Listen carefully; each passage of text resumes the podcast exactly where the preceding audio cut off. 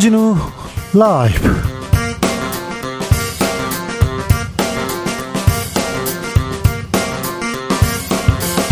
2023년 3월 14일 화요일입니다. 안녕하십니까. 주진우입니다.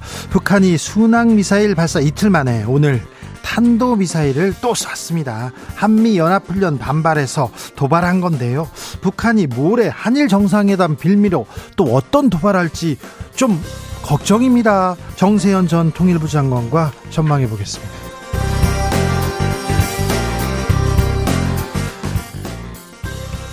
빠르면 다음 주에 대중교통에서도 마스크 착용 의무 해제될 전망입니다.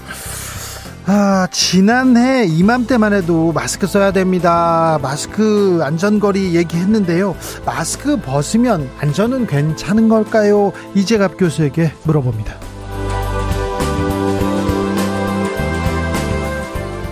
국민의힘 새 지도부 꾸렸는데 친윤 일색이란 비판 목소리 나옵니다. 이재명 대표 사태론 얘기가 나오면서 민주당 갈등 표출되고 있습니다. 정치발전소 장현장에서 깊이 있게 들여다보겠습니다. 나비처럼 날아 벌처럼 쏜다. 여기는 주진우 라이브입니다.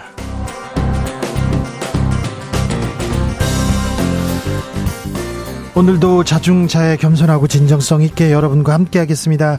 오늘이요, 음, 화이트데이라고 합니다. 우리나라에만 있어요. 우리나라에만. 아, 다른 나라는 별로 이런 날 안 챙기는데요. 오늘은 아, 남성이 좋아하는 여성에게 사탕을 주는 그런 날이죠. 발렌타인데이 때는 좋아하는 여성이 남성한테 주는데 외국에서는 좋아하는 사람들끼리 서로 주는데 아무튼 우리나라에서는 뭐 좋아하는 여성에게 사탕 주는 날인데 사탕 주셨습니까? 그리고요 오늘 음 쌀 소비 촉진을 위해서 만든 백설기 데이라고 합니다. 사탕 대신 떡 주는 사람도 있습니다. 아, 화이트 데이는 일본도 챙기답니다. 네, 화이트 데이라고 이렇게 얘기한다는데요. 아, 네, 죄송합니다. 네, 바로 사과하겠습니다.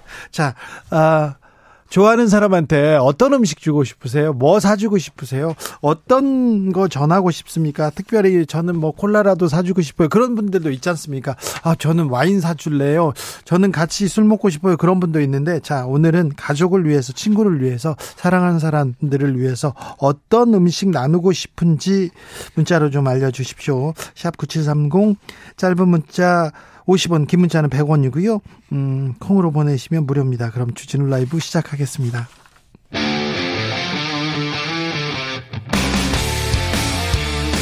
탐사보도 외길 인생 20년. 주 기자가 제일 싫어하는 것은?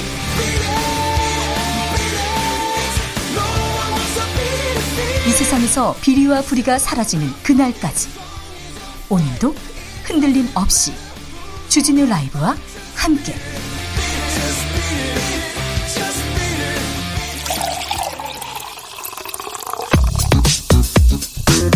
진짜 중요한 뉴스만 쭉 뽑아냈습니다. 주스. 정상근 기자 어서 오세요. 안녕하십니까.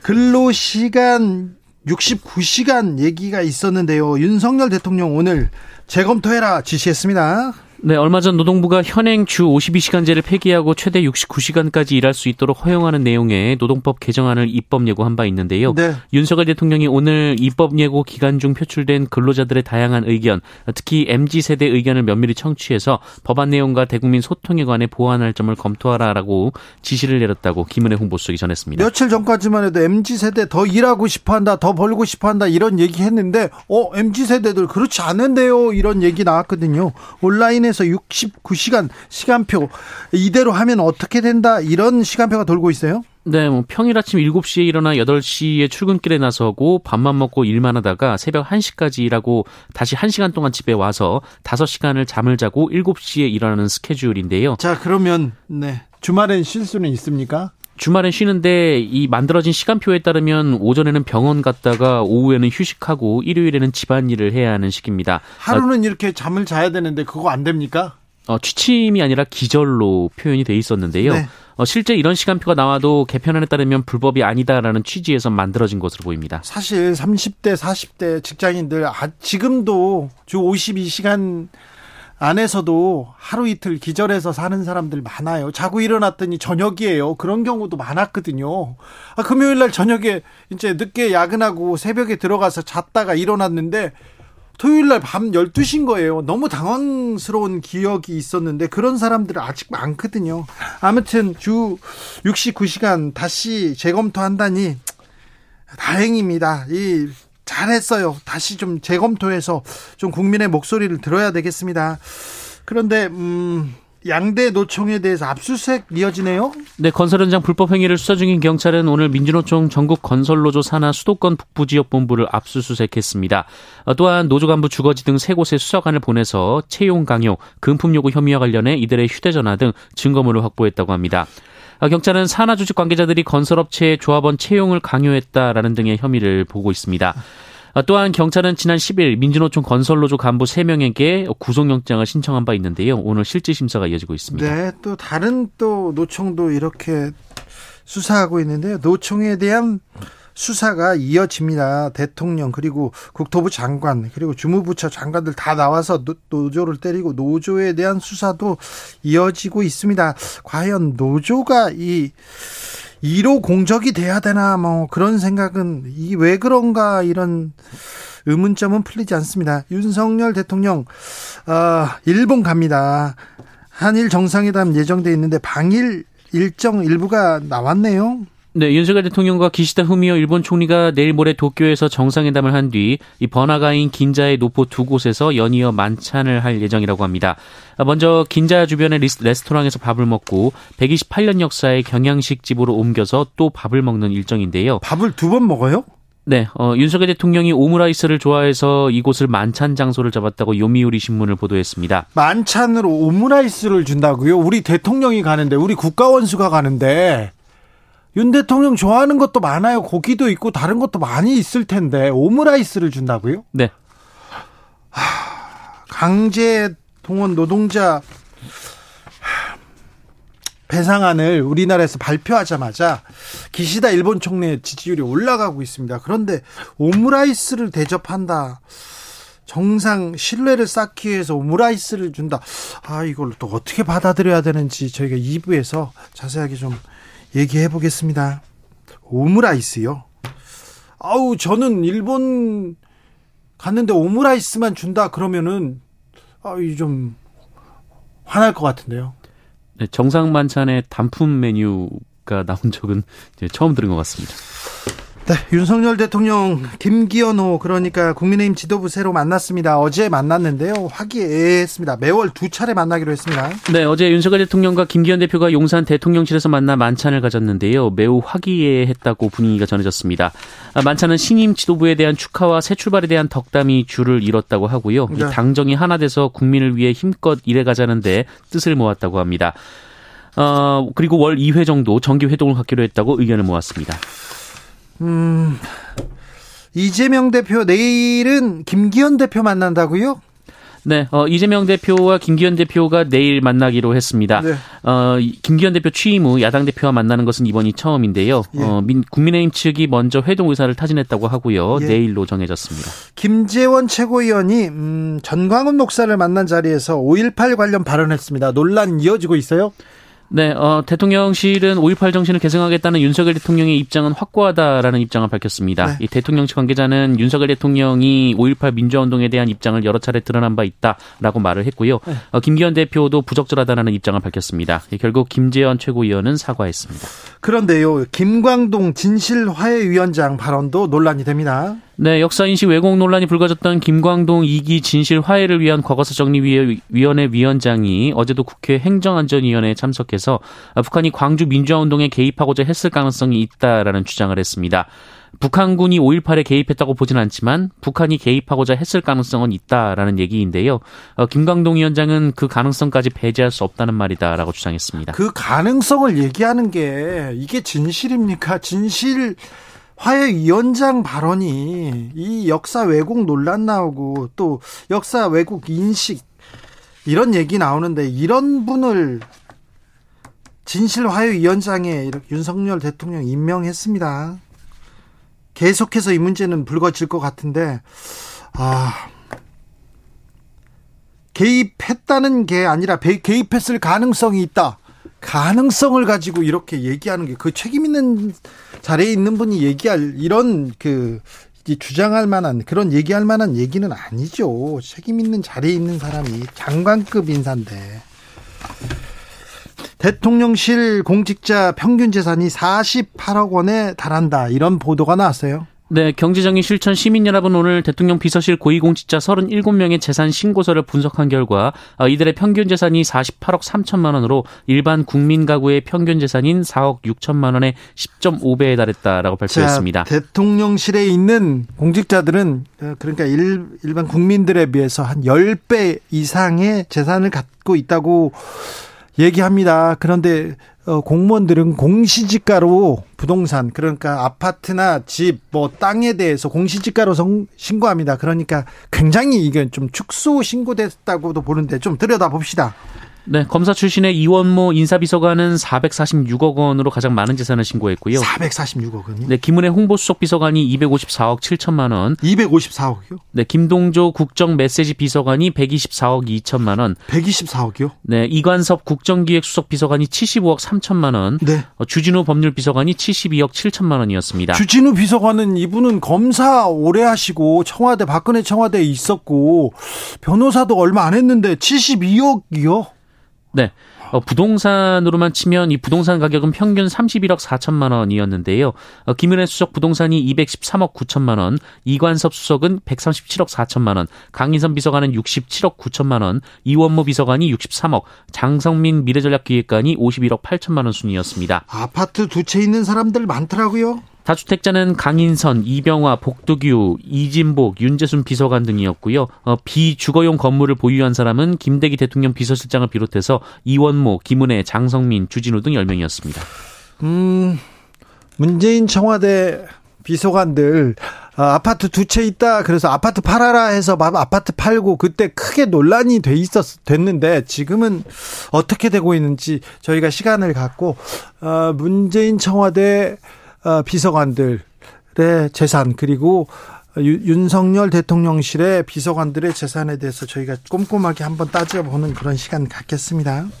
북한이 탄도 미사일을 발사했, 습니다 이 문제는 잠시 후에 저희가 정세현 전 장관과 자세히 나눠봅니다.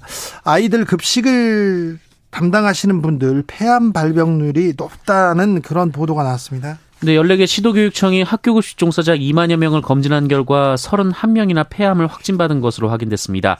어, 기존에 진단받은 인원까지 고려하면 최근 5년간 급식 종사자 60명이 폐암 진단을 받았습니다. 아, 상당히 높은데요? 네, 확진자 평균 연령은 54.9세, 평균 종사 기간은 14.3년으로 조사가 됐습니다. 어, 최근 5년 급식 종사자의 폐암 유병률은 10만 명당 135.1명이었는데 어, 다른 분 다른 분들 같은 경우에는 그 10만 명당 122.3명이었습니다. 있습니다. 다만 서울, 경기, 충북 등 세 개 교육청은 아직 검진을 완료하지 못했기 때문에 이번 통계에서 빠졌습니다. 교육부는 급식 종사자 중 폐암 확진자 상당수는 산재로 인정받고 있다면서 교육부가 적극 지원할 것이다라고 밝혔습니다. 주스 정상근 기자와 함께했습니다. 감사합니다. 고맙습니다. 어떤 음식 나누고 싶으세요? 물어봅니다. 자, 4222님께서 좋아하는 사람이 있으면 밥 같이 먹을 때가 제일 행복합니다. 그러니까요. 밥 같이 먹는 게 제일 좋죠. 사랑하는 사람이랑. 4001님, 따뜻한 밥 한 끼요. 아, 밥 한 끼 먹인다. 밥 한, 군대 가들, 우리 아들한테요. 이렇게 얘기하는데, 밥 한 끼, 이렇게. 그죠. 밥 같이 먹는 게 이게 또 행복이죠. 네. 아, 7899님, 홍어 삼합 먹으러 갑니다. 전 좋아하지 않는데 남편이 좋아하니까요. 그렇게 하는 게. 아, 사랑하는 사람들, 사람을 위해서 또, 그렇죠. 네. 0345님, 발렌타인데이에 시루떡 화이트데이에 백설기 막대가 과자, 데이에 가래떡, 그런 거 너무 좋아요. 네. 아, 네. 좋군요.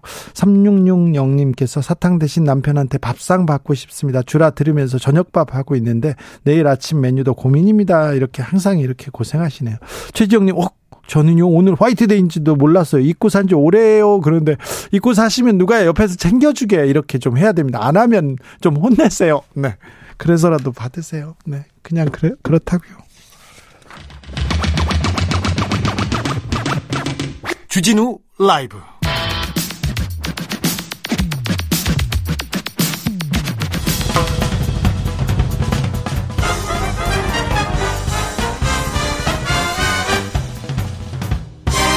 훅 인터뷰. 모두를 위한 모두를 향한 모두의 궁금증 훅 인터뷰. 아, 다음 주에는 대중교통에서 마스크를 벗게 될 수도 있습니다. 2020년 10월 이후에 처음으로 대중교통에서 마스크 벗을 수 있게 되는데요. 만약에 그렇게 된다면 지금 마스크 벗어도 되는지 어 신학기인데 아이들은 괜찮은지 물어보겠습니다. 이 주진우 라이브 주치 이재갑 한림대 강남성심병원 교수 안녕하세요. 네, 안녕하세요. 교수님, 요즘 코로나 상황은 어떻습니까?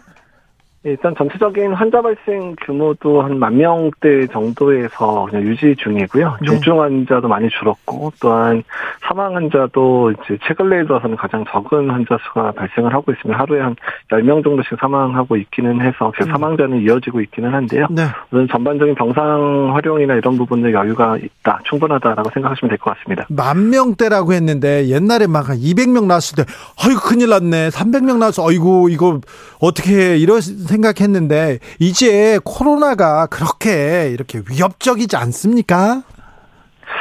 일단 이제 뭐 전반적으로 백신도 많이 맞으셨고 예. 감염되신 분들도 뭐 확진된 분만 3천만 명이 넘는 상황이다 보니까 네. 이제 감염되더라도 이제 중증으로 진행되는 고위험군들 외에는 이제 뭐 전반적으로 이제 뭐 그렇게 위험하지는 않겠다 정도로 할 수는 있지만 그래도 네. 아까도 말씀드렸지만 중증 환자도 200명 미만이긴 하지만 계속 있고 또 예. 하루에 10여 명씩 사망 환자는 계속되고 있기 때문에 네. 그래서 뭐 면역 저하자라든지 이제 고위험군에서는 아직도 위험한 병이다 이렇게 생각하실 수는 있습니다. 정부는 내일 중대본 회의에서 마스크 벗게 된다 이런 어, 이런 논의를 한다 이런 뉴스 나왔습니다. 예, 일단은 이제 그 최근의 유행 상황이 이제 마스크의 법적 의무가 해제된 이후에도 확진자 규모가 늘어나지 않았고 계속 안정적인 상황을 유지하다 보니까 이제 2단계 이제 법적 의무 해제 단계로 들어가는 것 같습니다. 그래서 대표적인 게 이제 대중교통이 계속해서 지금 마스크 법적 의무를 가지고 있잖아요. 그래서 네. 아마도 대중교통에서는 마스크 착용을 해제하는 거로 아마 방침이 결정될 것 같은데요. 다만 네. 이제 그때 남아 있었던 부분이 뭐 요양원이나 요양병원 같 그다음에 병원 같은 그런 이제 치약 시설 같은 경우에는 마스크 법적으로 해제가 안 됐는데 이번에도 그런 치약 시설은 아직도 집단 발병의 위험이 있고 또한 면역 저하자나 이런 환자들이 많이 입원해서 위험할 수 있기 때문에 그런 치약 시설에 대해서는 계속 마스크 착용 의무를 유지할 것으로 예상하고 있습니다. 네. 학교 개학했는데요. 학교나 뭐 군대 이런데 사람들이 이렇게 많이 모여 있어야 되는데 여기는 이런 곳은 마스크가 마스크가 어, 최소한의 안전판이다 이렇게 얘기했지 않습니까 그 동안은?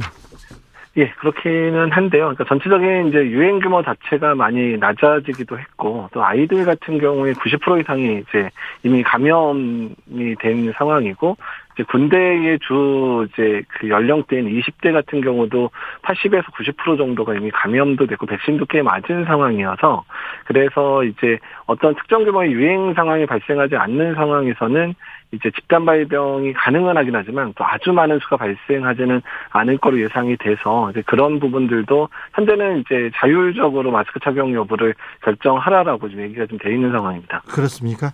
마스크 의무 해제되면 마지막 남은 게 이제 어, 확진자 7일 격리 의무인데요. 이 부분은 네. 어떻게 됩니까?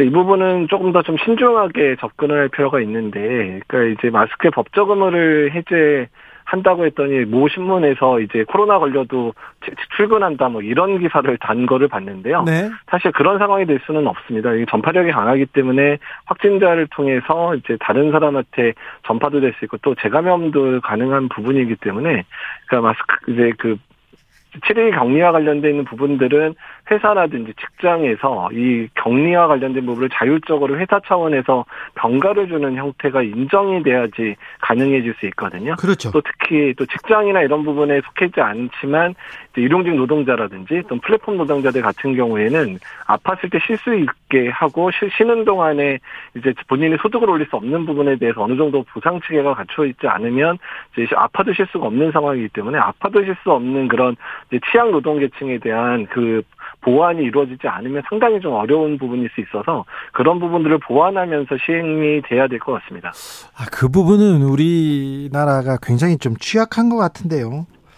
예, 사실 걱정이고 네, 사실 그... 대기업도 그렇고 중소기업도 그렇고 아마도 병가 주지 않고 본인 휴가 쓰라고 하는 직장도 꽤 늘어날 거여서 예. 그런 부분이 문제가 될 것 같습니다. 예. 아, 코로나 환자들 치료는 잘 받고 있나요? 요즘은 뭐뭐 뭐 정부에서 안 해준다, 혼자 알아서 했다 이런 그 그런 댓글이 많이 올라오더라고요. 그 사실 아직까지는 고위험군들이 뭐 PCR을 받는다든지 또는 이제 뭐 팍스로비드나 라게브리오 같은 치료제 받는 거 다 무료로 진행이 가능하기는 한데요. 다만 이제 진단을 받을 수 있는 그런 이제 임시선별진료소도 많이 문을 닫은 상황이라서 정규 시간이 아니면 이제 보건소에서 하는 부분들도 정규 시간에만 이제 PCR 검사가 가능한 상황이기도 해서 네. 전반적으로 검사 받을 만한 공간이 많이 없어진 부분은 사실이긴 합니다. 그러나 아직 이제 치료나 관련된 부분들도 이제 정부에서 아직까지는 무료로 진행하고 있기는 한데 이 부분도 조만간에 이제 뭐 이제 여러 가지 해제 조치와 맞물려서 이제 본인 부담금이나 이런 부분들이 신설될 가능성도 높아서 이런 부분들도 신중하게 좀 논의가 필요할 거라고 생각하고 있습니다. 아, 아직 불안하거든요. 사람들이 많이 모여 있는데 가거나 뭐 마스크를 벗고 다니는 사람 보면 불안해요. 그런 분들 많은데 자, 네. 봄철인데 어떤 부분 좀 주의해야 됩니까? 예, 일단 이제 실외에서의 그런 활동에 있어서는 마스크 착용 안 하시고 활동해도 큰 문제는 없을 거로 생각은 하고 있습니다. 네. 다만 이제 앞으로 이제 문제가 되는 게 이제 구의원군대 같은 경우는 확진자 규모가 정말 많이 떨어지지 않으면 언제든 위험 상황에 노출될 수도 있거든요. 네. 그래서 뭐 젊은 분들이 마스크 쓰지 않더라도 이제 고위험군 분들이 마스크까지 안 쓰게 되면 감염의 위험성들이 계속 올라갈 수 있는 문제가 있습니다. 그래서 고위험군들은 사람이 많은 곳, 특히 비말이 많이 튈 수 있는 공간에 가실 때 때는 마스크 착용을 계속 해주시는 게 좋을 것 같습니다. 특히 실내 활동에서는요. 실내 활동에서는요? 네. 예. 음, 또 뭐 준비해야 됩니까? 뭐 조심해야 됩니까? 봄. 어, 예, 그러니까 지금 사실 제일 걱정인 거는 이제 마스크 착용 부분도 해제가 될 거고 조만간에 이제 법적 격리 부분도 해제가 되기 시작하면 네. 고위험군들의 건강을 지킬 수 있는 거는 백신밖에 안 남게 되거든요. 예. 그래서 이제 백신과 관련된 접종률이 너무 낮아서 네. 그래서 지금 이제 동계방 접종이 고위험군들인 60세 이상에서 한 35%가 안 됐고 또 가장 꼭 맞아야 되는 면역 저하자 30%가 안 되는 상황인데 이렇게 되면 이분들이 이제 감염됐거나 백신 맞은 지 한 뭐 6개월에서 1년이 넘어가 시작하면 재, 재감염도 가능하고 또 네. 중증으로 진행할 수도 있어서 이분들에 대해서 예방접종 아직까지 안 맞으신 분은 꼭 맞으셔야 되는 분이 매우 중요합니다. 저 3차까지 맞았어요. 그런데 코로나 걸렸어요. 그런 사람들은 그런 사람들도 이렇게 맞아야 됩니까? 예, 특히 동계 예방접종 이과 접종으로 나왔잖아요. 바이러스 두 개를 넣어서. 그래서 이제 뭐 3차든 4차든 맞고 감염됐더라도 3개월이 경과된 분들, 특히 고위험군 분들은 반드시 접종을 해 주셔야 됩니다. 네. 아, 코로나 이제 끝나고 하늘길도 열리고 나 이제 여행 가야겠어 이런 분들 많은데 이런 분들 특별히 명심해야 될 거 있습니까? 일단 이제 뭐 여행과 관련된 부분도 많이 풀렸고 또 사전에 검사를 하고 이제 비행기 타는 것도 거의 다 없어진 상황이기는 합니다. 네. 그렇지만 이제 아직도 코로나19 감염되면 고위험군들 같은 경우에는 또 그 외국에 나가서 감염되면 이제 이송도 하기 힘들고 또한 치료받기도 어려운 상황들이 생길 수도 있어서 고위험분들 고위험군들 같은 경우 여행 계획할 때 유행이나 이런 부분들 꼭 따지셔야 될 것 같고 또 네. 현지에서도 실내에서 마스크 착용해 주셔야 될 것 같습니다. 알겠습니다. 아. 교수님, 혹시 또 네. 코로나 유행이 다시 올까요? 그러니까 이제 그 저희가 이제 작년 여름에 한번 유행됐고 겨울에 한번 더 유행을 했었잖아요. 네. 그러니까 시기상으로는 이제 겨울 유행 이후 또한 접종한 사람들이 면역이 떨어지는 시기가 4월 이후에 이제 될 거로 예상을 하고 있거든요. 네. 그리고 또한 이제 마스크 착용이나 이런 부분들도 많이 이제 느슨해질 가능성이 높아서 4월 이후에 아주 큰 유행은 아닐지라도 그래도 어느 정도 유행이 한 번 정도는 지나가지 않을까 여름 전에 네. 많은 전문가들이 이렇게 예측을 하고 있습니다. 알겠습니다. 조금 지, 지금은 조금 조금 이렇게 여유가 있어졌습니까? 그동안 뭐 집에도 못 들어가고 그러셨는데 선생님? 아니 뭐 지금이야 이제 뭐 코로나 자체 때문에 힘든 거는 아니고요. 네. 그냥 이제 코로나19 관련된 연구를 요새 좀 많이 하고 있어서 그런 부분들이 조금 힘들기는 하네요. 알겠습니다. 아, 감사합니다, 교수님.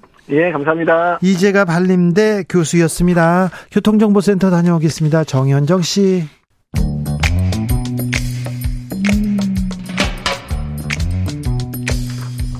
오늘의 정치권 상황 깔끔하게 정리해 드립니다. 여당 야당 크로스 최가박과 함께 최가박당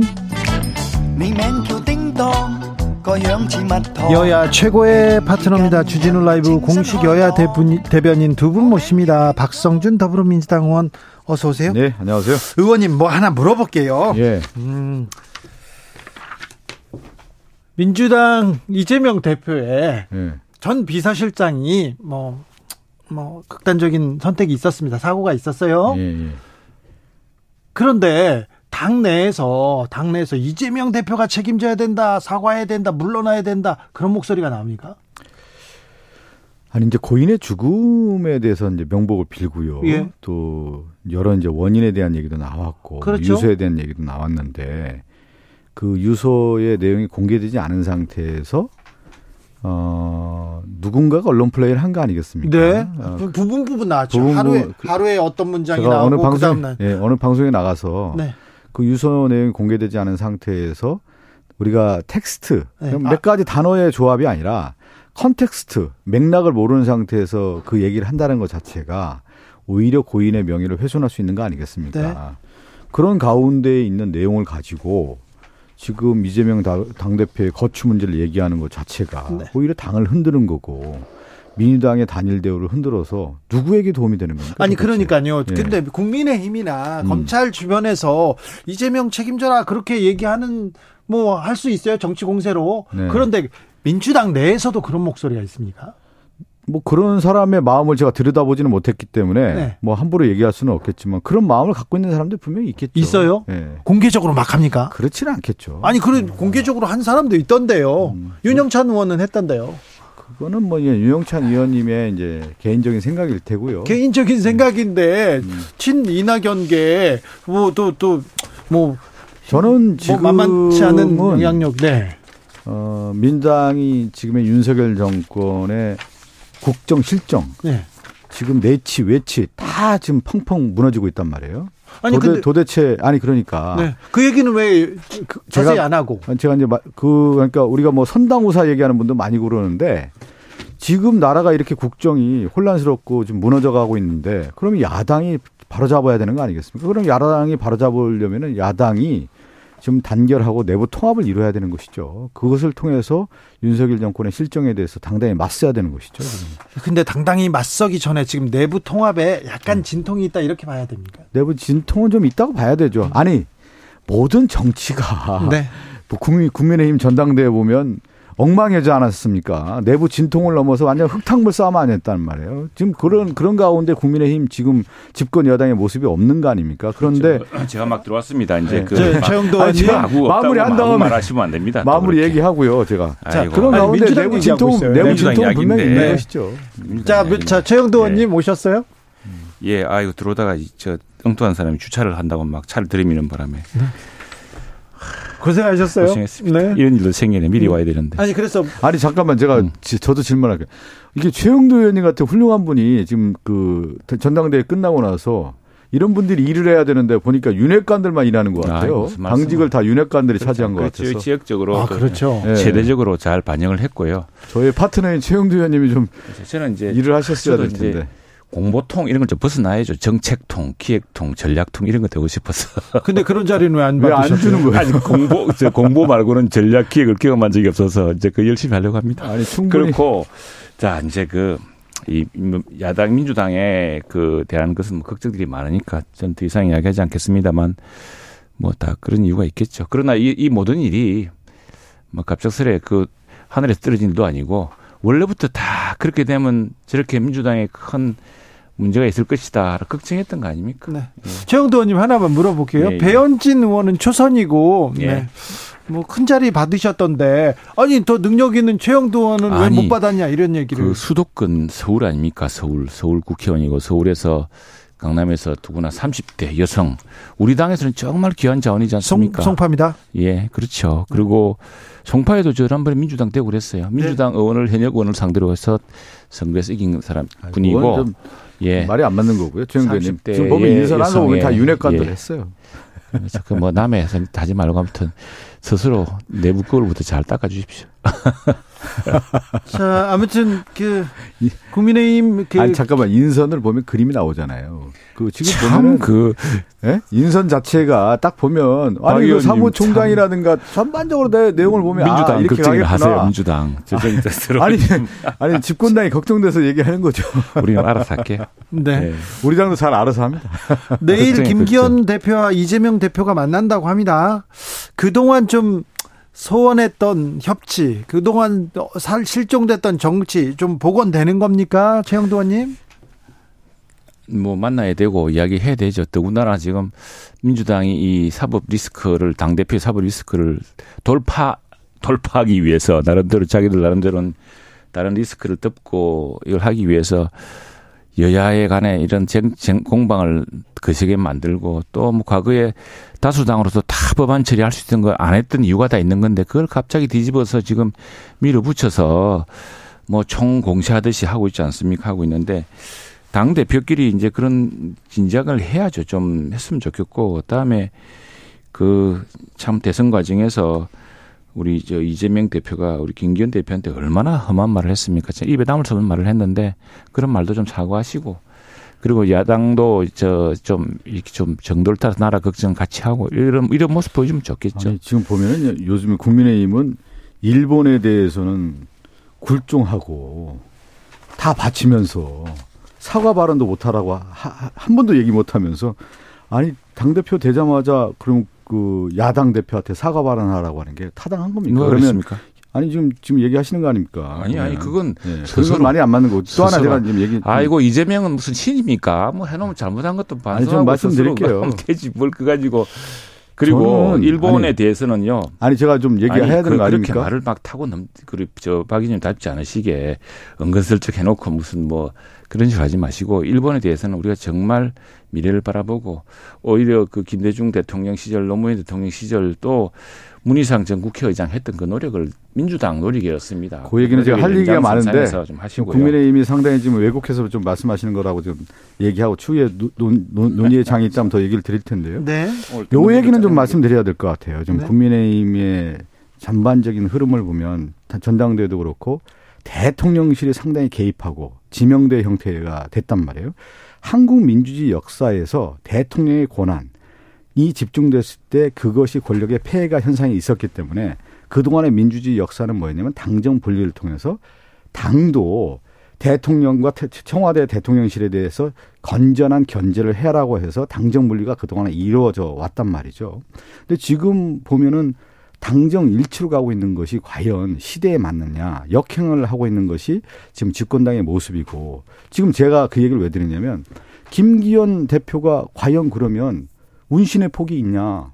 지금 볼 때 앞으로 국민의힘의 당, 당의 운영이 있어서 대통령의 한 명만 있는 거 아니겠습니까? 이렇게 돼버리면 그러니까 이 김기현 대표가 어떤 역할로 할 수가 있겠습니까? 그러한 움직임들을 이미 전당대에서 다 보여줬기 때문에 그동안 한국 역사, 정당사를 보십시오. 최영도 의원님 잘 아시겠지만 당정 분리하는 쪽으로 가지 않았습니까? 왜 그러면 대통령의 권한이 집중됐을 때 그 권력이 아이고, 퇴행적 참. 구조라는 것이 얼마나 그래, 있었습니까? 그래서 이렇게 왔는데 오히려 지금 이렇게 하는 모습이 그 퇴근 시간에 저는 박 의원님이랑 우리 저 지금 청취자들한테 조금 그래도 조금 더 재치 있고, 예? 조금 더, 조금 더 그래도 미래적인 이야기 했으면 좋겠습니다. 그건 뭐 사실 민주당 스스로 누워서 침 뱉게 하는 이야기고요. 그 그럴 리가 있겠습니까? 당은 선거를 앞두고 있으면은 당에서 민심이 가장 빨리 저, 저, 저 전파 저 감지되는 곳이고 또 정부는 일관성과 따라서 어떤 정책을 위해서 당과 소통하는 그런 또 기량 관계, 갈등 그런 긴장 관계가 있죠. 그런 긴장 관계는 어느 당이나 피할 수 없고 그저 지금 김기현 신임 이제 대표도 어 52%죠. 53% 가까운 지지로 가반 득표를 해서 했는데 그 당의 체제를 정비해 가면서 이 당의 목소리를 더 전하겠죠. 더 전하고 그리고 지금 무엇보다도 시급한 경제, 민생, 외교, 안보 이 문제가 많기 때문에 의원들도 더 적극 역할을 할 겁니다. 저는 이제 민심의 쓴소리를 전하는 게 당의 역할이라고 지금 최영주 의원님 말씀하셨으니까 예. 저도 같은 생각이고요. 그렇게 해야 되는 건데 지금 내치라든가 외치 지금 대통령께서 69시간 재검토하라고 얘기하지 않았습니까? 네. 이게 전형적으로 뭐냐면 그동안의 노동계라든가 MZ 세대라든가 쭉 얘기해 왔어요. 예. 그리고 국민의힘 자체에 있는 의원들도 아마 이, 이것이 잘못됐다고 생각을 많이 했을 텐데 닫고 있었지 않았습니까? 그래서 결국 이런 사태가 벌어졌다. 69시간 시대에 역행하는 정책이고 MZ 세대가 환영하지 않는 정책이고 선진국에 역행하는 정책이라고 누가 다 얘기했다면 기본권에도 맞지 않고 저출산 정책과 완전히 역행하는 오히려 저출산을 가속화시키는 정책이다 이렇게 얘기해 왔는데 결국 저항에 부딪혀서 69시간 재검토 들어간 거 아니겠습니까? 국민의힘에서 이런 쓴소리 했습니까? 대통령실에서 이거 노동정책이라고 해서 이렇게 밀어붙이니까 다 따라갔다가 이렇게 되는 사태가 그 벌어졌다. 여야... 하나만 더 얘기해요. 아니 좀 이야기 좀 합시다. 오늘 너무 자, 내 이야기 할게. 네. 그거는 이제 야당은 공개적으로 여당을 공격하고 비판하면서 선명성을 높이지만 당정, 당정, 당정 관계라는 것은 조용히 조용히 이야기하는 거죠. 그런 국민적인 우려와 걱정을 전하는 것이고 또 그런 것들이 이제 반영됐다고 보고요. 다음에 이거는 사실은 이 정책이 잘못됐다기보다는 이 정책의 진정한 지지에 대해서 걱정하는 분들이 많고 정책이라는 게 이 공급자 입장이 아니라 수요자 입장 아니겠습니까? 국민의 입장에서 봐야죠. 이 우리가 막 이렇게 이야기를 하는데 어, 국민들이 그렇게 받아들이지 않으면은 그 국민들의 입장에서 다시 생각해보고 그걸 어떻게 정책에 대해서 어, 다시 설명할 것인지를 해줘야 되는 이미 예견됐다라는 거죠. 아니죠. 근데 이게 네. 그 지금 굉장히 철저하게 근로 기준법을 지키고 노동권을 지켜주고 이렇게 하는 겁니다. 다만 노동이라는 게 성격이 바뀌고 또 뭐 소프트웨어를 개발하는 사람들이라든가 저희 지역 같은 게 마산인데 항만의 노동 저 항만 부유, 부두 하역이 갑자기 쏠릴 때 또는 항만의 그 하역 물량이 전혀 없을 때 이런 것들을 똑같이 시간 나는 게 아니라 몰릴 때는 좀 빨리 하고 또 없을 때는 그만큼 이전에 많이 했던 걸 다 찾아서 쉬고 또 그리고 또 하나 이 50, 60 몇 시간입니까? 이거 하더라도 그 초과되는 부분은요 다 더 그 초과 수당을 주게 돼 있고 그 있습니다. 그래서 오늘 총리도 말씀하셨지만 획일적 규제에서 성수기, 비수기 등을 감안한 연장 근로조건 변화 또 건강권 보호 충분한 휴가 기간 확보 등을 위해서 위한 것인데 이런 것에 대한 국민들의 걱정과 우리가 있다면은 그걸 설명해 가면서 또 그것은 노사 간의 합의로 따라 정해질 수 있는 부분이기 때문에 그렇게 보호하겠다는 것이죠. 뭐 여러 말씀하셨는데 그러니까 지금 저는 당정 얘기하셨잖아요. 당정. 당정은 조용히. 아, 당정. 조용히. 아, 그래서 예전에 당정청 회의도 하고 그러는 건데 그것은 뭐냐면 국민의 민심을 충분히 수기하고 공론하고 절차적 과정이라든가 합의의 과정들을 만들어가서 정책을 결정하는 건데 지금 그런 게 있습니까? 획일적 대통령실의 지시에 의해서 일이 추진되다가 안 되니까 이렇게 또 물러나게 되는 그런 과정들이 있다라는 겁니다. 그리고 지금 외교 정책도 마찬가지입니까? 지금 강제징용 해법과 관련해서 얼마나 지금 무리하게 지금 정책을 추진하고 있습니까? 그 자체부터가 지금 획일적 지시로 모든 일이 이루어지고 있다는 아, 거예요. 그래서 국민의힘의 당의 역할이라는 그, 것이 되게 중요한데 그 그런 역할을 하기가 어렵다라는 그거 말씀이 아무런 상황이라든가 구체적인 걸 보지 않고 획일적으로 정말 흑백으로만 본다는 생각이 들고요. 지금 우리가 제3자 변제를 통한 이런 방법은 사실은 역대 우리 정부 특히나 진보 정부 김대중 대통령이나 노무현 대통령이나 또 뭐저 우리 유, 저 문재인 대통령 때는 대부분 판결이 나오는 바람에 이 뜻밖의 또 사안이 생겼습니다. 그래서 이런 것들이 조금 큰 그 변수가 되었지만 그러나 그 시절에도 문희상 국회의장 같은 분이 했던 그런 해법들의 연장입니다. 연장인데 여기에 대해서 일본도 적극적으로 그 호응해야 될 것이고요. 그건 그런 노력은 미국도 해야 될 것이고 저 또 일본도 해야 될 것입니다. 해야 되는데 뭐 그런 뭐 그런 노력들을 가지고서 제가 또 반박을 해야, 안 하겠는데 해야 되는데 네. 지금 너무 민주당에서 말씀하시는 것은 이게 무슨 내가 지난번에 말씀하셨지만 그냥 뭐 이완용 나오는데 정말 한번 쪽보 따져보면 누가 누군지 그 따져보면 또 참 전혀 엉뚱한 일도 생길 텐데 무조건 이렇게 반일로 친일로 가려고 하는 건 문제가 있다 봅니다. 최영도 의원님, 어, 내일 모레입니다. 이번 주에 한일 정상회담이 네. 있습니다. 뭐, 뭐, 긴자에 어느 음식점에 간다, 뭐, 세부 일정이 나오기 시작했는데, 사실, 어, 정부에서 윤석열 정부에서 강제 동원 해법을 내놓고 나서 우리 국민들은 좀 굴욕적이다 자존심 상하다는 사람이 많고 일본에서는 기시다 잘한다 이런 박수가 많습니다. 좀 정상회담에서는 우리 국익을 우리 국민들의 자존심도 세우는 그런 뭔가 해법안이 좀 그렇습니다. 나와야 됩니다. 우리 우리의 우리의 원칙은 국이고 국익이고요. 예. 국익입니다. 지금 저 민주당이 이렇게 말씀하시는 것도 대단히 서운한 일이고 또 사태의 본질을 어 지금 부인하는 거라 생각합니다. 이 지금 지금 윤석열 정부의 노력이 김대중 정부 노무현 대통령 때 당시 이 한일 협약에 대한 해석 다 이어지는 부분입니다. 이런 부분이 있는데 지금 그것도 좀 극단적입니다. 근데 일본에서 기시다를 지지하는 사람 상케이 같은 신문을 일본의 대표적인 언론이라고 할 수 있습니까? 예? 그리고 일본 내에서도 지금 일본의 그, 저, 심지어 우파들도 그동안 이 한국 정부에 대해서 우리가 조금 한국에 대해서 어, 그동안 좀 오해했었다. 한국이 진지한 노력을 다하고 있다. 우리도 역사적인 그 보건 노력을 다 하자라는 여론도 생기고 있고요. 그런 여론을 더 확산시켜서 한일 관계를 미래지향적화하는 게 더 중요하지 않겠습니까? 아니죠. 우리 우리 쪽에도 이제 서운하고 걱정하는 부분이 많지만 어느 대통령 어느 정부가 대한민국 정부가 우리 국익을 위해서 일을 하지 일본을 위해서 그렇게 하겠습니까? 뭐 김대중, 문재인, 노무현 정부까지 다 얘기했는데 이러한 강제징용, 강제 동원 해법과 관련해서 그동안에 논의됐던 것은 일본 정부라든가 일본 기업까지 다 참여시키는 거 아니겠습니까? 지금 그 이 윤석열 정권에서 내세운 이 해법이 어디 그게 있습니까?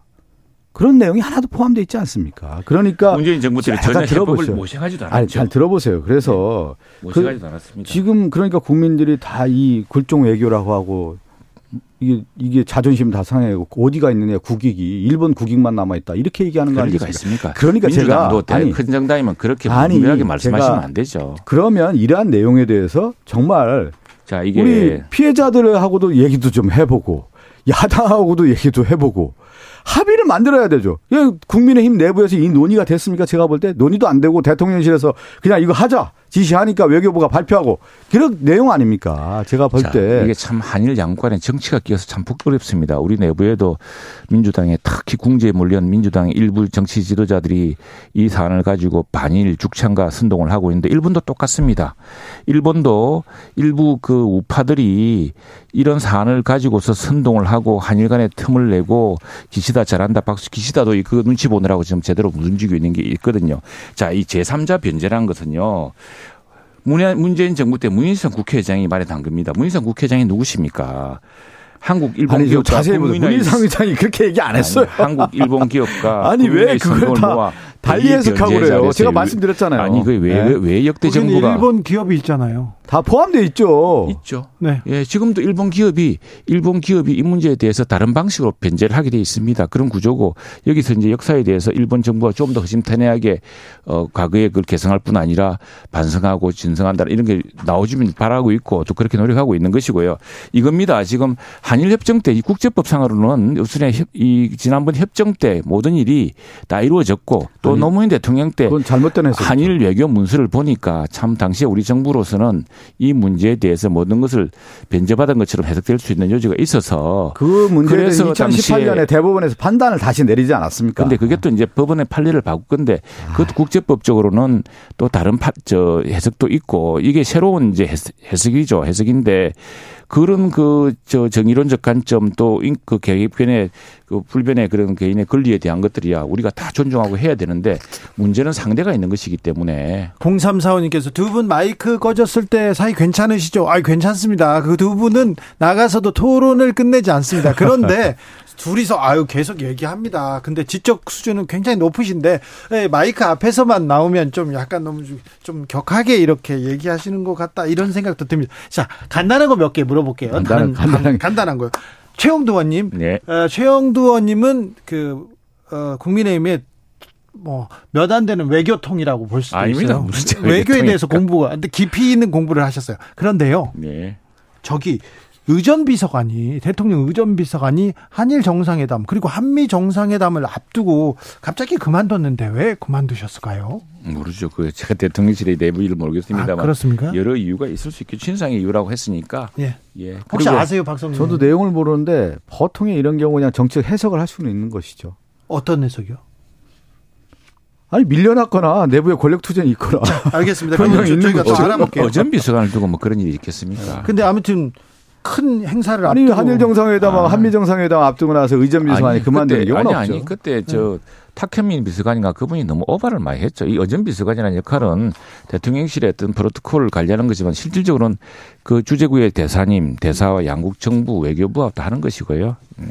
아니 그러니까 의전 비서관의 역할이 크게 크게 시스템이 시스템이 지금 잘 안 들어가고 그리고 의전 비서관이 무슨 여기서 큰 그걸 하겠습니까? 아니면 이런 네. 경우는 좀 있죠. 우리가 이제 해석할 때 의전 비서관은 실질적으로 외교관이고 이런 역할을 해왔는데 와 대통령실 안에 다른 사람이 아이고. 힘이 작용해서 이 사람을 배제시킬 수 있다. 그러면 저희가 이 부분은 더 뭐, 취재해서 아니, 해석의 여지는 물어봐가지고 얘기하겠습니다. 박 의원님 말고 그 민주당 할일 많으니까 너무 그러실 것 같아또 다른 다른 아니 앵커가 물어봤으니까 여러 해석에 자, 이런 일은 별로 없죠. 다른 이슈로 가겠습니다. 네. 5.18 정신을 헌법에 수록하겠다. 윤석열 대통령의 아, 공약입니다. 그리고 네. 김기현 대표도 이런 얘기를 했고요. 어, 김재현 최고위원 안 된다 하다가 다시 사과하고 어, 사과하고 입장을 바꿨습니다. 네. 이제 이 문제도 이제 그럼요. 예, 그건 뭐 제로의 여지가 없고요. 그건 대통령실 입장도 확실하고 우리 당의 입장도, 입장도, 그럼요. 네, 예, 그렇습니다. 어, 저 선거 때 5.18 정신 외치다가 선거 끝나면 안 한다. 그게 아니라 아니죠. 네. 아니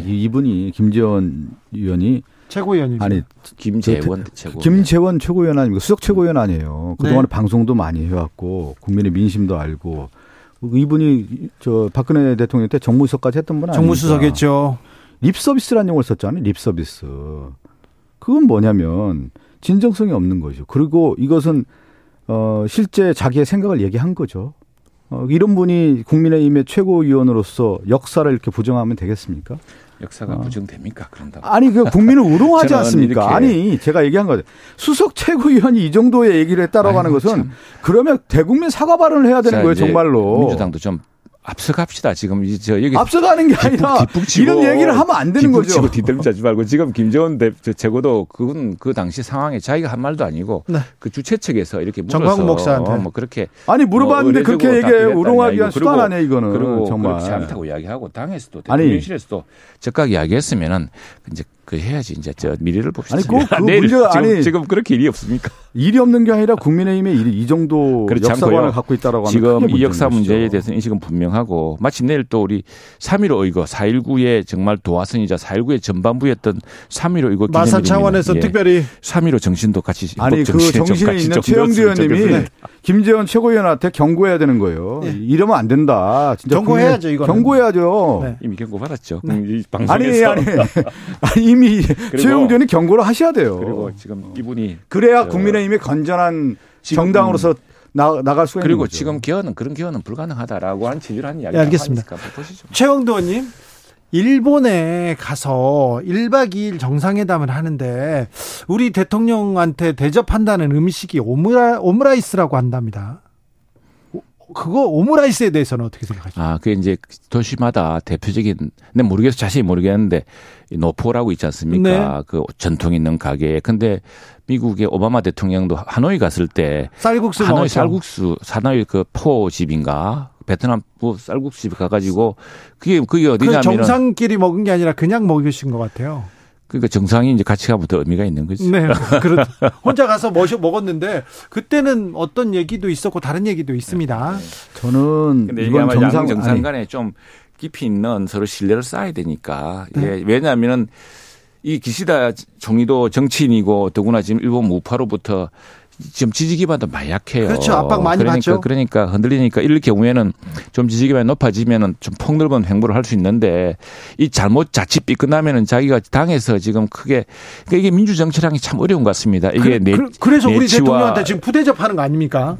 그게 무슨 부대집입니까? 아니 오므라이스라니. 아니 부부 동반으로 정식 만찬을 하고 네? 두 사람이 더 친목을 과시하기 위해서 한 번 더 먹는다. 한 번 더 먹는 거 두 번 먹는 저는 아니 뭐 이런 아니 잠깐만 아니, 아니 물어보는 아니, 거예요. 아니, 이런 내용도 있지만 정말 정상회담을 하고 강제징용 강제 동원 해법과 관련해서 윤석열 정권의 말도 안 되는 안을 내놓지 않았습니까? 그러면 16, 17 양일간에 아 잠깐 들어보세요. 참, 16, 17 이전에 다 이어 아니 저, 저, 아니 저 얘기만 들어볼게요. 네. 아니 그러면 이렇게 국내에서 혼란한다고 하면 혼란스럽게 얘기가 나오고 많은 질타가 있으면 이번 정상회담에서 무엇을 할 것인지 의제에 대한 얘기를 한다든가 그리고 앞으로 무엇을 할 것인가 독도 문제라든가 지소미아라든가 그 후쿠시마 그 원전 오염수라든가 이런 문제는 어떻게 할 것이고 정말 깊이 있는 얘기를 할 수 있는 토대를 만들고 거기에서 테이블 안에서 우리가 어떤 의제를 만들 것인가 이런 얘기들이 나와야 되는 거예요. 벌써부터 나와야 되는 겁니다. 네. 그렇게 해서 정리가 돼야 되는 하나하나 정리가 그래. 돼서 우리는 이런 얘기를 할 것이다. 그렇게 해서 이렇게 있죠. 나와야 된다라고 이미 사전에 다 얘기가 돼야 되는 거예요. 지금 그런데 제가 볼 때 내용 하나도 안 됐을 거예요. 자, 저 우리 네, 박 의원 잠깐 말씀드리면은 그런 건 이제 정부 차원에서 또 환경부 차원에서 양국 간의 그 레벨에서 해야 되고 하고 있는 거고 과거에 김대중 정부는 처음에 한일 관계를 확 개선시키기 위해서 할때 네. 당시에 예 시간이 됐어요. 당시에 그 일본 박성준 의원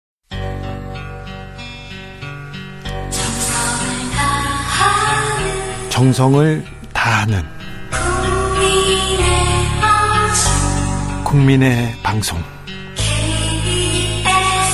KBS 주진우 라이브. 그냥 그렇다고요.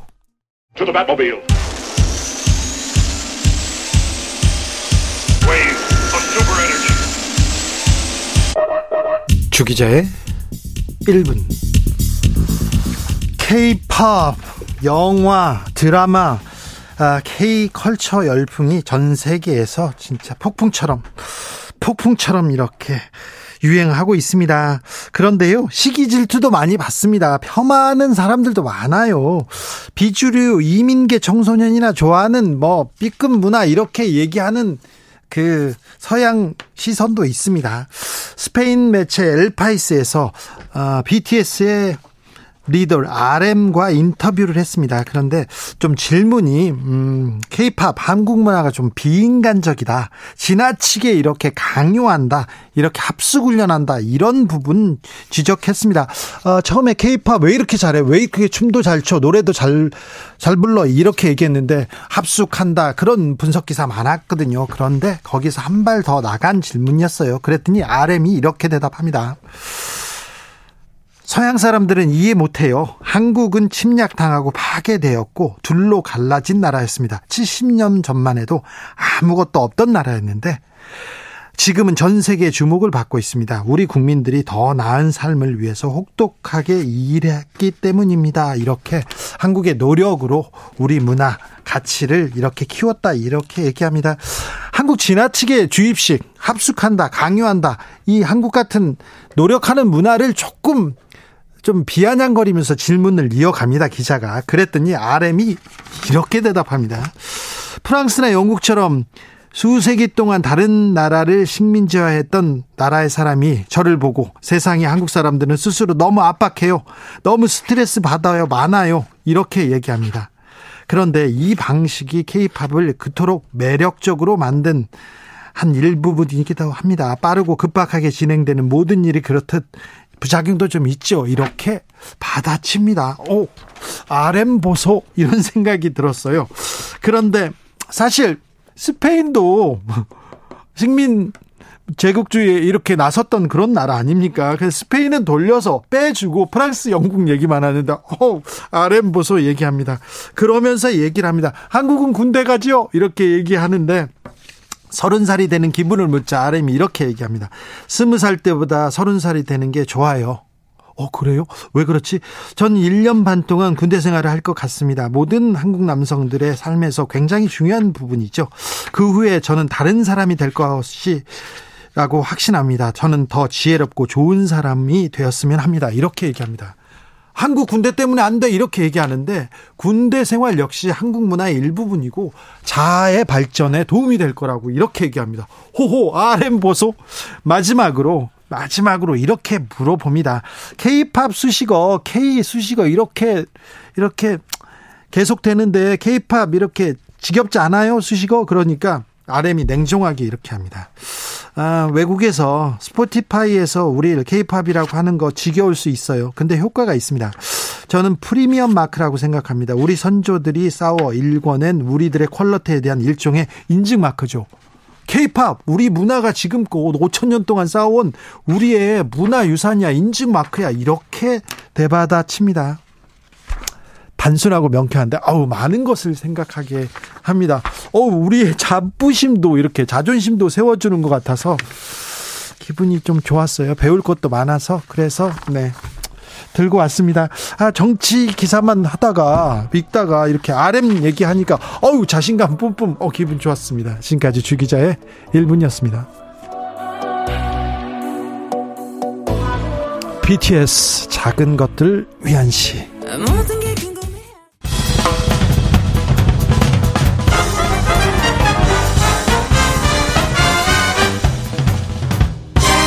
훅 인터뷰. 훅 인터뷰 이어가겠습니다. 북한이 또 탄도 미사일을 발사했습니다. 이틀 전에도 순항 미사일 발사했다고 했던가요? 그런데 미사일 발사 소식 계속 전합니다. 한반도 긴장은 계속 고조되고요. 한미 연합 훈련 하면 또 쏠 텐데 그런 얘기도 나옵니다. 이런 가운데 윤석열 대통령 미국 정상회담 그리고 일본 정상회담 계속 이어가는데요. 한미일 중국과의 관계는 어떻게 되는지 다각적으로 좀 물어보겠습니다. 정세현 전 통일부 장관 어서 오세요. 예. 네.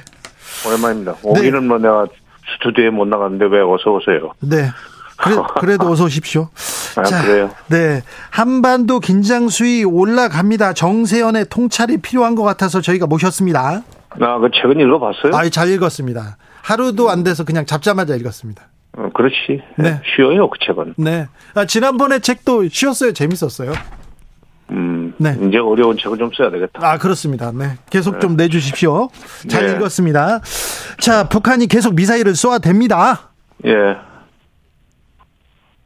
이미 예고했어요. 네, 예고하신 대로. 어, 왜냐면, 한미연합훈련이 그럼 3월 13일부터 23일까지 열 하루 동안 계속되게 돼 있는데, 네. 한미연합 훈련을 어, 이틀 그 앞둔 11일 날 지난 네. 토요일이죠. 10일 11일 날 북한의 그 김정은 노동당 총비서는 당 중앙 군사위원회 전원 회의를 열고 그다음에 이런 그 한미 연합 훈련 요즘 연, 연, 연합훈련이 아니라 연습이라고 그러더라. 근데 연합 연습 시간 기간 중에 에, 자기들, 자기 북한에 대해서 그 가해질 위협에 대해서 아주 그, 그 실제적으로 대응을 하겠다 하는 그런 방침을 정했다고 노동신문 또는 중앙 TV가 중앙방송이 그 중앙 중앙 어, 뭐더라 그 통신 네. 발표를 했죠. 그리고 12일 날 12일 날은 전, 하루 전날이죠. 훈련 시작 되기 하루 전날에는 1,500km 사거리가 나오는 어, 그. 순항 미사일을 쐈죠. 순항 미사일. 네. 그거는 저고도로 날기 때문에 레이더에 잘 잡히질 않아요. 예. 그 다음에 그것은, 어, 탄도 미사일처럼 각도를 잡고 똑바로 나가는 것이 아니라 뭐 꼬불꼬불 뭐 이렇게, 어, 그 움직이는 바람에 잡기도 참 어렵고 더구나 이번에는 잠수함에서 발사했단 말이에요. 그게 네. 심포 앞바다에서. 네.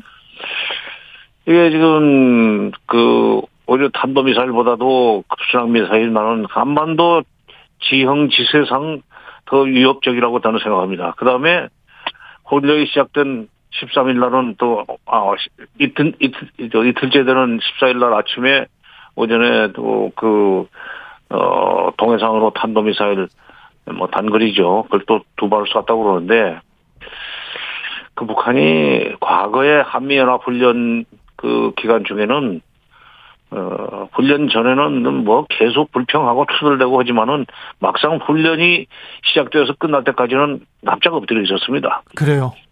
어, 그런데, 어, 그리고 이제 끝나고 난 뒤는 또 이제 뭐 미사일을 쏘거나 무슨 뭐 욕을 해대거나 뭐 그, 그랬었는데 이번에는 아주 당 중앙 군사위원회 전원 회의에서 바로 이번에 한미연합 훈련 기간 중에 가만히 있지 않겠다. 어, 그래서 소위 강대강 어로 나가겠다는 얘기를 했고 지난 20일 날그 김여정이 그 뭐 당 노동당 부부장으로 돼 있는데 참 대남 대미 메시지를 그 내보내는 청구 역할을 하고 있죠. 근데 김여정이 미국을 상대로 해서 앞으로 태평 미국이 북한에 대해서 가하는 위협 정도에 따라서 어 자기들도 철저하게 에, 대응을 하겠다 그러면서 태평양을 미사일 사격장으로 쓰겠다는 얘기를 했어요. 예. 그 지금 이번 훈련 기간 중에 그 북한이 아주 그 상당히 그, 어, 그 세게 나올 것 같아요. 그 그렇게 되면은 그만큼 한반도 정세가 불안정해지지. 불안하고 국민들 불안하고 전쟁 나는 거 아닌가. 네. 이렇게 그렇게 그렇게 좀 걱정이 돼요. 어, 미 국무부에서 핵실험 도발을 하면 이런 얘기를 한 걸 보니까 북한이 네. 세게 도발할 것 같습니다. 연합 훈련은 23일까지고요.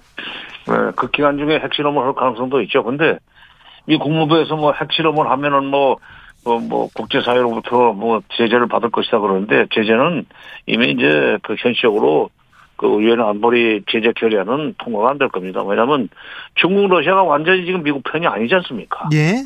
과거에는 중국 러시아가 손을 들어줬기 때문에 네. 예, 그 가표를 던져줬기 때문에 유엔 안보리 결의안이 대북 제재 결의안이 통과가 될 수 있었는데 이제는 미국의 대중 대러 정책이 강경 일본도로 이렇게 변질되면서 북한 관련 그 미국의 그 의도대로 움직여주질 않아요. 네. 북한이 핵실험을 해도 이번에 네.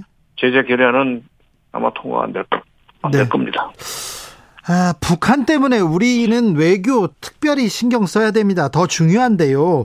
윤석열 외교 어디로 가고 있습니까? 이번 주에 한일 정상회담이 있고 곧 한미 정상회담도 있습니다. 네. 어디로 가냐고? 네. 일본 밑으로 들어가는 외교를 하고 있습니다, 지금. 일본 밑으로요? 네. 그러면 안 되죠. 아니, 안 되는 게 아니라 미국이, 미국이 그렇게 좀 판을 짜고 있어요, 미국이. 네. 윤석열 정부가 무슨 잘하고 잘못하고의 그 문제가 아니야, 지금. 미국은 일찌감치 중국을 압박해 들어가게 해서, 견제해 들어가게 해서, 어, 그, 뭐, 인도 태평양 뭐 전략이니 이런 것을 어, 펼쳐왔는데 또 쿼드라는 전략도 있었고. 예. 이런 그 쿼드니 뭐 인도 태평양 전략이니 하는 것을 전개하는 이유는 간단합니다. 미국 혼자서 지금 중국을 감당 못한다는 얘기예요. 네. 그러다 보니까 중국 근처에 있는 한국, 일본, 일본, 한국, 그 다음에 호주, 무슨 베트남 이런 데 다 필리핀까지 끌어들여서 스크럼을 짜고 중국을 압박해 들어가야 되는데, 근데 거기서 가장 그, 그, 여러 가지로 미국 입장을 잘 이해해주고 심부름을 잘 하는 나라가 지금 일본입니다. 예. 일본, 일본하고 한국 사이의 관계가 위안부 문제라든지 종군 징용 배상 문제 때문에 그동안에 불편했단 말이야. 예.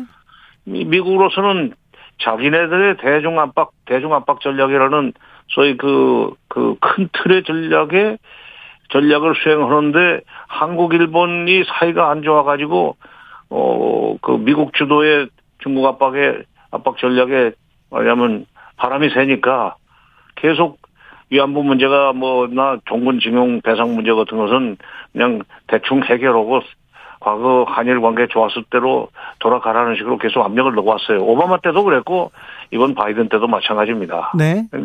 그러니까 미국의 대중 압박 전략을 강화해 나가는 최일선에 지금 둘이 나란히 서 있기는 있는데 네. 그러려면은 한국과 일본 사이의 관계도 좋아야 된다는 것이 미국의 기본 입장입니다. 예. 그럼 뭐 이번에 그, 그 종군 징용 배상 문제 같은 것도 대충 그냥, 어, 한국이 오히려 배상을, 배상금을 내고 무슨 뭐 후계 세대 무슨 장학금을 주는 식으로 해서 총 치고 넘어가는 건 윤석열 정부의 독자적인 전략이라기보다는 미국이 그리는 큰 그림 속에서 우리는 꼼짝 못하고 끌려가는 거고 예. 이렇게 되면은 일본 밑으로 들어갈 수밖에 없어요. 꼼짝 못하고 끌려가면 안 되죠. 우리 근데 이미 지금 그런 꼼짝 못하고 끌려갈 수밖에 없는 식의 그 판을 정권 초부터 짰기 때문에 네. 지금 와서 돌아서 갈 수도 없죠. 아니 외교라는 게 주고 받아야 되는 거 아닙니까? 그래서 자 그래 미국이 그렇게 원하니 일본 그렇게 원해 그러면 하나를 주고 뭔가를 받아야 될 거 아닙니까? 그렇지. give and take 주고받고 네. 상호주의로 주거니 받거니 해야 그게 외교인데. 예? 아 이거 뭐 처음부터 그냥 북한 때문에 미국한테 워낙에 세게 매달리다 보니까 미국은 그래 너희들이 요구하는 확장 억제는 내가 들어줄게 그 대신 내가 시키는 대로 해 이렇게 됐단 말이야. 예 예.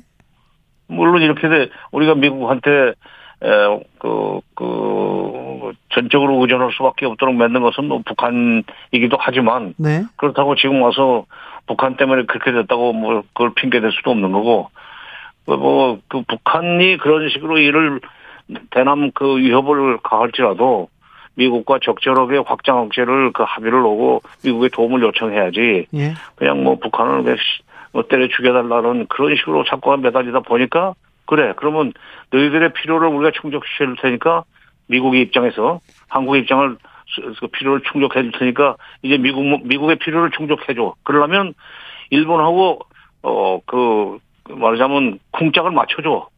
그러려면 일본이 시키는 대로 해. 이렇게 예. 됐단 말이야. 예. 일본 시키는 대로 하면 안 되죠. 주고 안 되는 건 그건 당연이고 지금 이제는 이미 그 늪에 빠져버렸기 때문에 발을 네. 뺄 수가 없이 됐어요. 자, 그래도 한일 정상회담에서 뭔가는 받아와야 될 거 아닙니까?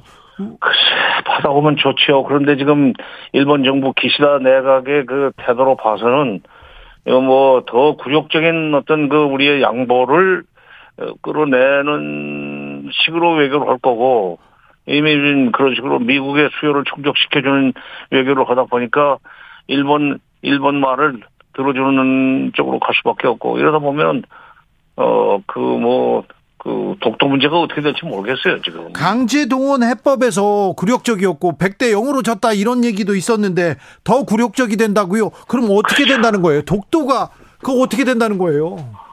아니 뭐 그 국제 정세가 또 그렇게 한국이 그렇게 살 수밖에 없도록 만들었다고 정당화하니까 근데 국제 정세 핑계를 대는데 자기들의 그 소위 그 뭐라 그럴까 어 그 인사이트의 부족을 얘기하지 않고 네. 이때 미국과 중국 사이에서 또는 미국과 일본 사이에서 적절하게 뭐 등거리 외교를 하거나 또는 어 미국의 그 요구를 들어주면서도 어 일본 문제와 관련해서는 우리 국민들의 정서가 있으니까 너무 이렇게 심하게 밀어붙이지 말라는 식으로 좀 저항도 하고 하면 좋은데 그걸 그걸 그렇게 하지를 못했어요 처음부터. 이제 와서 갑자기 무슨 정신 차리고 상호주의 내지는 give and take식으로 문제를 풀어나가려고 하면은 미국에서 뭐 왜 이래? 응? 지금까지 말 잘 듣더니 왜 이래? 이렇게 될 거야, 뭐. 아, 참. 일본도 상대해야 되고, 네, 미국도 상대해야 되고, 우리한테 북한이 있는데 북한이 지금 한미 연합 훈련 때문에 지금 미사일을 쏘는데 또 한일 정상회담 음, 두고 도발할 수도 있어요. 아니 뭐 미, 미국의 뭐 워싱턴에 있는 싱크탱크 CSIS에서는 16, 17일 한미, 한일 정상회담은 그, 그 시간 중, 그 기간 중에 뭐, 실제 핵실험을 할 수도 있다고 좀 전망을 내놓았는데, 뭐, 그렇게, 저, 저 회담을, 그, 저 핵실험을, 실제 핵실험을 하면은, 그 자체가 이제, 에, 뭐, 한일 정상회담을, 어, 망치는 그런 원인이 되기도 하지만, 문제는 7차 핵실험이 핵탄두의 소형화, 경량화를, 어, 실현하기 위한 회담, 저, 실험이라고 그 봐야 되는데 그렇게 되면은 어 ICBM에다가 여러 개를 실을 수 있습니다. 다탄두로. 그 다음에 남쪽으로 남쪽을 위협할 수 있는 400km, 600km 차리에다 뭐 한두 개를 실을 수 있는 핵탄두가 나온다는 얘기예요. 그렇게 되면 미국도 불안해지는 거고 우리는 완전히 핵공포에서 벌벌 떨게 되고 이렇게 되죠. 그래서 7차 핵실험이 그런 의미가 있는데 그거를 마침 어, 이 한일 정상회담 기간 중에 할 수도 있고 아니면은 한미 정상회담 중에 또 할 수도 있고 이제 북한은 이제 막가파가 됐어요.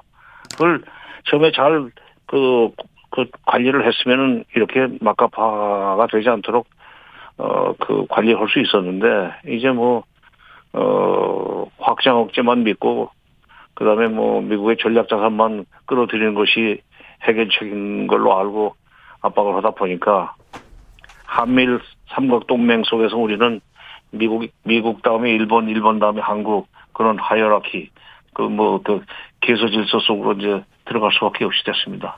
자위대가 아마 한반도 이번에 한일 정상회담에서 자위대 그 한반도 그 이, 출병이라고 그럴까 이런 거에 대해서도 뭔가 지금 어 그걸 부드럽게 풀어주는 이른바 원활화 어, 이 문제가 논의가 될 가능성이 있습니다. 이미 지금 자유대가 필리핀도 갈 수 있고 호주도 갈 수 있고 어, 또 뭐 그 그런 협정들을 체결해 놨잖아요.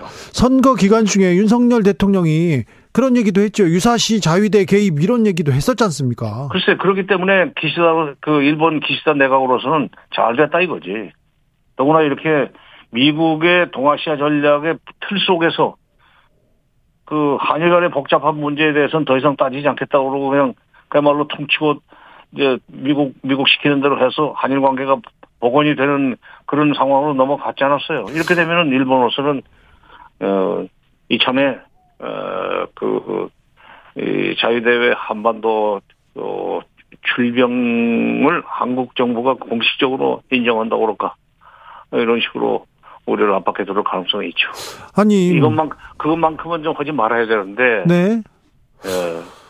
자꾸 미국의 이익, 일본의 이익은 뭔지 알겠는데 우리의 이익은 거의 없어 보여요 지금 외교가. 아니 그러니까 미국의 이익이 우리의 이익이고 일본의 이익이 우리의 국가 이익이라는 식으로 지금 그런 식으로 저 생각들을 하는 참모들이 주변에 있기 때문에 그런 것 같아요. 아니 어떻게 일본의 이익이 우리의 이익입니까? 한국의 아, 그러게 말이야. 그러게 말이야. 누구 아니래. 네.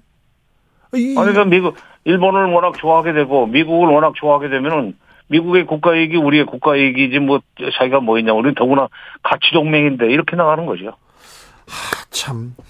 이 안보 불안할 때 북한이 핵실험하거나 북한이 사고 치려고 할 때 과거에는 중국이 말렸어요. 음. 중국이 말렸어요. 그런데 중국이 지금은 가만히 발짱 키고 있는 것 같습니다. 그렇지. 그 미국이 좀 중국을 압박해 들어가는 전략을 계속 강화해 나가고 있으니까 어 그것에 힘을 빼기 위해서라도 중국은 지금 북한이 오히려 사고를 쳐주기 바랄 거예요 아마. 그렇게 해서 미국의 힘이 분산되거나 약화되기를 바라는 거죠. 오히려 카드로 써먹을 수도 있죠. 그렇죠. 바로 그거예요. 아, 네. 이제 이 기자가 완전히 이제 그 패널, 패널급으로 올라오는구만. 아, 제가 동차를 또 한 번에 또다 읽었잖아요. 네. 그런데요, 어. 어, 장관님, 그런데, 아, 이, 이, 안보 계속 불안합니다. 미사일 쏘면 여기 훈련하면 미사일 쏘고 또 비행기 띄우고 여기에다가 일본, 미국까지 들어와서 중국, 북한을 압박하고 어, 러시아는 정신없고 중국은 계속해서 관망하고 있고요. 계속해서 안보 불안 위기는 커져만 갑니다. 네. 이거 어떻게 해야 됩니까? 하, 참. 솔직히 말해서 나도 지금 답이 없습니다. 이 정부가 대북 압박 속도를 조금만 늦춰주면 북한도 아이고 이제 잠시라도 쉬자 하는 식으로 될 수 있는데 이건 뭐 그렇게 대북 압박 강도를 줄여줄 그 가능성은 뭐 별로 없고 오히려 내친 김에 그냥 세게 더 몰아붙여가 주마가 편식으로 지금 몰아붙여가지고 북한이 이 힘에 겨워가지고 나가자 빠지기를 바라는 그런 그 계산인 것 같은데 그거는 어 그건 어, 잘못 생각한 거고 지금 이번 훈련은 어쩔 수 없지만 끝나고 난 뒤에 조금만 대북 압박 그 강도를 그 낮추고 대북 압박 속도를 좀 한 템포만 늦추면은 북한도 어 사실 북한이 대내적으로 여기 계속 이런 그, 어, 그 뭐냐면 전쟁 상황으로까지 치달을 수 있는 그런 어떤 군비 경쟁이라고 군사 도발을 갖다 와서 네. 계속 해 나갈 수 있는 여력은 그렇게 없어요. 그런데 북한의 식량난이 가중되고 있다면서요. 그러니까 네. 식량난 때문에도 민심이 지금 흉흉한 판에 네. 자꾸 북한을 자극하니까 이쪽에서 네. 대내 체제 통합을 위해서 그렇죠. 오히려 더 세게 나오고 있단 말이야. 그렇죠. 그러니까 네. 북한이 그 체제 통합을 위해서 그 식량 문제를 해결하는데 도움이 될 수 있는 그런 어떤 어, 프로젝트 같은 거를 좀 구상을 해가지고 네. 예를 들면 쌀이나 비료를 지원하는 것을 국제 기구하고 협조를 한다든지 이런 식의 액션만 취해줘도 네. 북한은 적어도 남쪽에 대해서만큼은 좀 과약한 짓을 좀 덜을 것 같아요.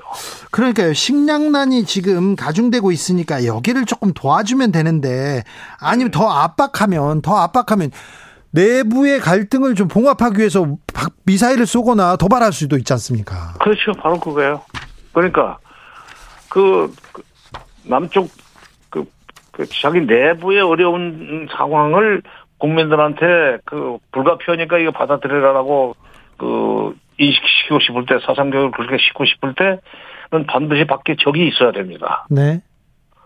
그러니까 우리가 그 자기네들 내 대내적으로 어, 그 인민들 탄압하고 진짜 뭐 그 이 체제 통합을 위해서 막 선전선동을 강화할 수 있는 핑계를 주지 말고 대신 오히려 지금 그 인민 그 북한 인민들 주민들의 그 인도주의적 문제를 우리가 조금이라도 도울 수 있다는 어, 메시지를 내보내면 네. 그거 뭐 어, 그, 소문은, 입소문은 뭐 북쪽에서도 빨리 난, 어, 퍼지는 거니까. 네. 북한 민심이 이제 돌아서고, 북한도 뭐 그, 이, 그, 이, 쌀이나 비료 지원을 받기 위해서 적어도 대남 태도는 좀 완화시킬 가능성이 는 있다고 봐요. 과거에, 과거에 김영삼 정부 때에도, 어, 김일성 사망 직후에 어, 김영삼 대통령이 조문을 그, 그, 그, 허락하지 않았다고 그래서 욕을 바락바락 해야 되고 아주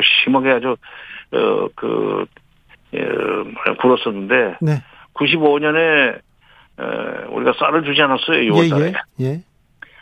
그, 그때 북한이 진짜 그, 민심이 확 뒤집어졌습니다. 네. 남쪽에서 쌀 15만 톤 간 뒤에 예? 일본에서 간 50만 톤까지도 남쪽에서 온 쌀로 소문이 났다는 정도로 민심이 뒤집어지고 그게 있었기 때문에 예. 김대중 정부가 들어서서 햇볕 정책이라는 걸 추진할 수 있었던 거예요. 아 그렇죠. 이 자세한 내용은 판문점의 협상과 정세현 회교록에 자세히 나옵니다. 맞죠? 예. 네. 자 한미 한국하고 아니 아니죠. 미국하고 중국하고 이렇게 너무 대결적 구도로 가기 때문에 우리의 외교 상황 어려울 것도 같아요. 그렇지만 우리는 중국하고 계속 얘기해야 됩니다. 한미 정상회담 해야죠. 한일 정상회담 좋습니다. 한중 회담도 해야 되는 거 아닙니까? 해야죠. 해야죠. 왜냐하면 그러니까 작년 6월 달에 나토에 가가지고 뭐 그 경제 수석이 그 탈중 그 탈중국을 아주 공식적으로 표방을 했지만 지금이라도 경제적인 문제 때문에도 어 중국과의 관계를 다시 복원하는 그런 외교를 할 수 있는 말하자면 그렇죠. 여유가 좀 있어야 됩니다. 경제 실익 중요하지 않습니까? 아니 지금 당장 지금 무역 적자가 계속 쌓이고 있는데 네. 그게 중국과의 관계가 막히면서 이렇게 된 거 아니에요? 예. 물론 그게 전부는 아니에요. 그러나 중국과의 무역 적자가 가장 큰 포션을 차지하고 있지. 그렇습니다. 그러니까 네. 아니 지금 비자도 지금 제대로 안 주는 거 아니야 지금? 네. 한국 사람한테 대해서. 네. 그러니까 조금이라도 이 중국에 대해서도 우리가 어 그 여유를 가지고 좀 접근을 했으면 좋겠어요. 그 미국 미국 불편하게 하는 거 아니에요? 미국한테도 얘기해야지. 야 지금 뭐 그 너무 미국 편을 쓰다 보니까 우리가 중국과 그 거리를 둘 수밖에 없었는데 그러다 보니 지금 무역 적자가 누적돼 가지고 우리 경제가 그냥 엉망진창이 되고 있단 말이에요. 이렇게 되면 민심이 뒤집어지고 그 원인이 미국한테 있다는 식으로 여론이 나빠질 때 그거 어떻게 할 거냐 말이야. 예, 그래서 그렇죠. 우리가 중국과의 관계가 좀 관계를 개선해 나가는 걸 너무 막지는 마라. 예. 우리도 좀 살고 보자. 이렇게 나가야지. 아, 미국한테도 할 말은 해야죠. 일본한테도 할 말은 해야죠. 우리 대통령인데. 우리 외교관들인데. 할 말 하라는 미국한테도 할 말하고 중국한테도 할 말 하라는 게 통찰의 요지야. 아, 네. 그렇죠. 알겠습니다. 잘 알아들었겠죠? 아, 무슨 말이지? 예. 네. 여기까지 예. 들을까요? 아, 그렇어요. 네. 정세현 전 통일부 장관이었습니다. 감사합니다. 예, 예. 교통정보센터 다녀오겠습니다. 정현정 씨.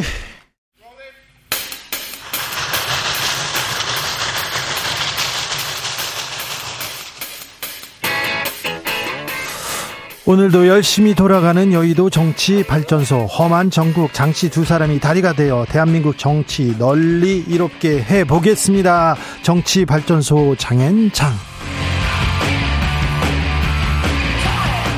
자, 정치평론계 최고 수들 두 분 모셨습니다. 장성철 공론센터 소장 어서 오세요. 네, 안녕하세요. 부드러우시네요. 감사합니다. 네. 장윤선 정치 전문 기자 어서 오세요. 네. 네. 안녕하세요. 네. 대기실에서 엄청 세게 막 얘기하는. 아니 그러니까 다소곳하게. 어, 의전 비서관 가시려고 그러시는 거 아니죠? 아, 저는 감옥만 안 가는 것만 해도 다행이다라고 아, 생각하고 아, 지금요? 하는 사람입니다. 요새 많이 쫄아 계세요. 아 그러니까요. 네. 윤핵관 뭐 이렇게 네. 쫙 이렇게 친윤일색 이렇게 제, 제 삶을 어. 보세요. 제가 뭐 쫄 사람입니까? 네. 제가 음. 제가 어떻게 살아왔는데. 네. 약간 저 눈치만 본다. 네. 위축됐다, 수축됐다 네. 이렇게 얘기하겠습니다. 네. 심리적으로 좀 네, 네. 네. 평화, 평화와 안정을 찾기를. 예. 근데 대통령실 의전 비서관이 한일 정상회담을 코앞에 두고 그만뒀다. 이거는요. 조금 상식적이진 않은 것 같습니다. 음. 뭐, 뭐 상식적일지 않을 때는 네. 어떠한 우리가 생각하지 못하고 네. 말할 수 없는 네. 내막이 있다라고 보시면 돼요. 그렇죠. 내막이 있는 것 같은데 음. 지난 전당대회 때 대통령이 음. 국민의례를 빼먹었다고 탁현민 비서관이 이렇게 지적하더라고요. 그것 때문 아닙니까? 탁현민 때문에 잘렸어요. 아니요, 아니요. 국민의례를 제대로 치르지 그러니까 장윤성 기자님하고 저랑 네. 여기 주진우 라이브에 나와서 여러 가지 말씀을 드리려고 네. 광범위하게 취재를 했는데 대부분은 말씀드리기 어려운 사항들이다. 물어보면 저희가 대기실에서 저희가 충분히 둘이는 얘기를 했는데 네. 저희 앞에 얘기했거든요. 그런데 그래도 어느 정도까지는 얘기하. 자 장윤성 기자님. 아니 저기 장 소장님께서 충분히 말씀하시도록. 아 싫어요. 그러니까 세 가지 아니 세 가지 이유가 있었다면서요. 아니 그거 자, 장윤성 기자님이 저한테 얘기해 주신 거예요? 아유, 아니에요. 왜 그러세요? 네. 아 참. 아니 뭐 김여사 관련입니까? 아니 잘 모르겠는데요. 왜, 왜 그 여러 가지 의전상 네. 여러 가지 좀 실수가 있지 않았느냐라는 것 때문에 장성철 소장님 이렇게 약한 모습 처음입니다. 에휴. 네. 알겠어요? 네, 많이 네. 어렵습니다. 친윤 일색 지도부가 꾸려지자마자 어, 장성철 소장님 좀 어려, 어렵습니까? 아니에요.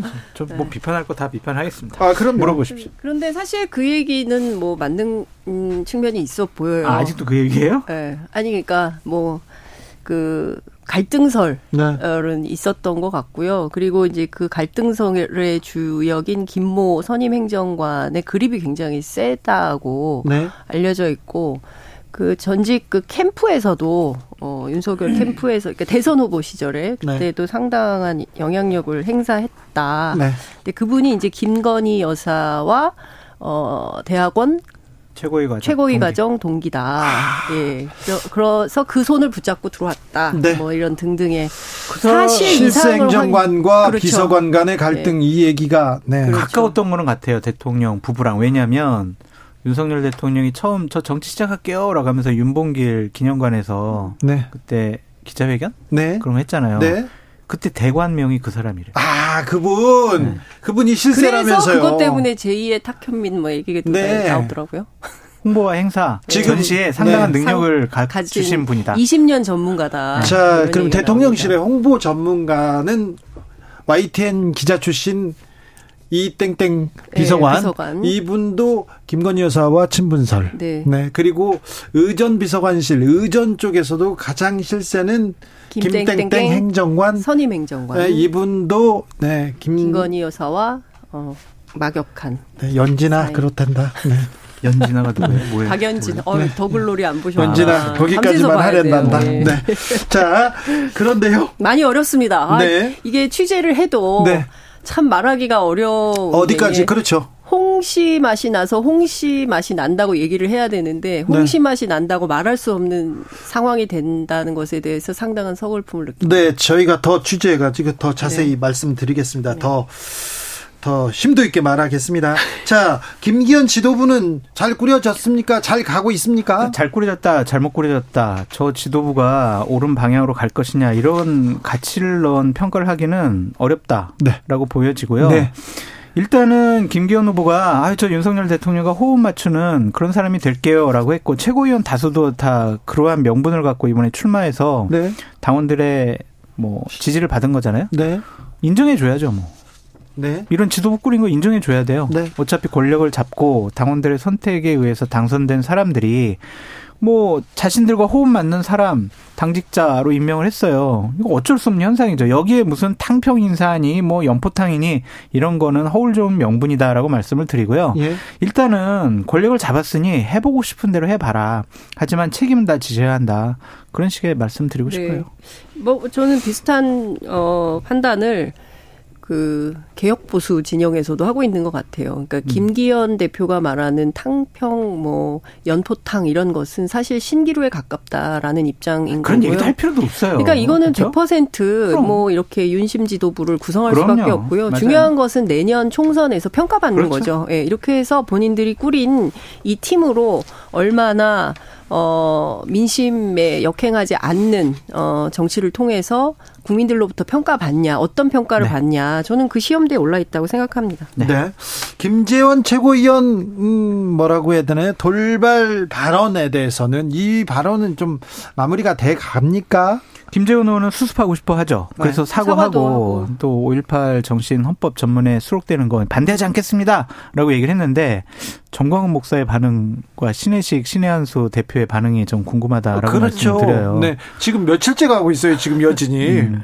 그리고 저는 김재원 의원이 이런 국민의힘 지도부의 자격이 없다고 생각이 드는 게 뭐냐면 5.18 광주 민주화 운동이잖아요. 정말 많은 숭고한 희생이 있었잖아요. 예. 그런 거를 표를 얻기 위해서 조상묘까지 파는 행위랑 비유를 해서 얘기를 해요. 좀 이게 말이 돼요? 부적절하죠. 저 이거에 대단히 좀 분노했다고 아니, 말씀드려요. 저는 대단히 천박하다는 생각이 좀 들었습니다. 네. 이미 5.18과 관련해서는요 다 정리가 됐고 어, 작년에 대통령께서 가셔서 이무리한 행진곡 함께 부르지 않았습니까? 그럼요. 그리고 이제 곧 5.18이에요. 어, 이제 그때 어떻게 할 겁니까? 김재현 최고 안갈 겁니까? 광주? 어, 저는 지도부의 일원으로서 이미 역사적 사실로 규명된 것에 대해서도 어찌됐든 극우 종교인 행사에 가서 뭐 마치 표를 구걸하는 듯한 양상을 보이는 것은 매우 굴종적이고 비겁하고 천박하고 그렇죠. 뭐 이러, 이거 국민들이 다 평가합니다. 이분이 이제 총선 출마할 텐데요. 좋은 점수 받을 수 있겠습니까? 저는 김재원 최고위원이 불쌍해 보였어요. 저렇게까지 영혼을 팔아면서까지 아, 정치를 해야 되는 정광훈 목사가 또 국민의힘에 영향력이 있으니 표를 가지고 있으니 그렇게 간 거 아니겠어요? 도와주셔서 감사한 거라고 그거 아닐까요? 아니 설령 그래도 해야 될 선은 넘지 말아야 되는 거죠. 근데 이분은 선을 넘은 상황이 됐고요. 그 부분에 대해서는 석고대죄해야 된다고 생각합니다. 광주 분들이 음. 너무 착하세요. 그냥 가만히 계시는데요. 그거보다 당에서 좀 선제적인 조치를 징계를 취했어요. 해야죠. 네, 윤리위원회 윤리위원회 뭐 합니까? 아, 1년 장관권 정지. 네. 수석 지금 최고위원인데요. 그런데요. 당 대표들 쫓아내는데 수석 최고위원이 뭔 상관입니까? 아 그렇습니까? 네. 잘못한 거는 네. 먼저 선제적인 조치를 해야 됩니다. 아니요. 그런데요. 저는 김재원 최고위원보다 이분이 더 문제인 것 같아요. 김강동 진실화해 위원장. 이분은요. 북한분이 또 북한이 개입했을 가능성 배제할 수 없다. 5.18 민주화 운동에 이런 얘기를 그만두셔야죠. 이런 분이 어떻게 과거사 관련된 진실화해위원회 위원장을 합니까? 진실화해위원 위원회는 기본적으로 대한민국에 있어서 잘못된 과거사, 잘못된 역사를 돌아보고 평가하고 반성하는 정부 기구입니다. 그런 정부 기구의 장이 말도 안 되는 얘기를 하고 있어요. 왜 안 그만두죠? 아니 왜 진실 이런 사람을 시켰어요? 그러니까 말이에요. 네? 진실 국회위원장인가? 라는 생각인데. 진실 와해위원장 와해. 이런 얘기도 나오더라고요. 그러니까 전 이분이 참 문제될 만한 발언들을 많이 했잖아요. 더욱더 경악스러운 거는 4.19 혁명 같은 경우에는 민주주의를 요구한 게 아니에요. 밥 달라는 거예요. 이런 식의 폄하하는 얘기를 해요.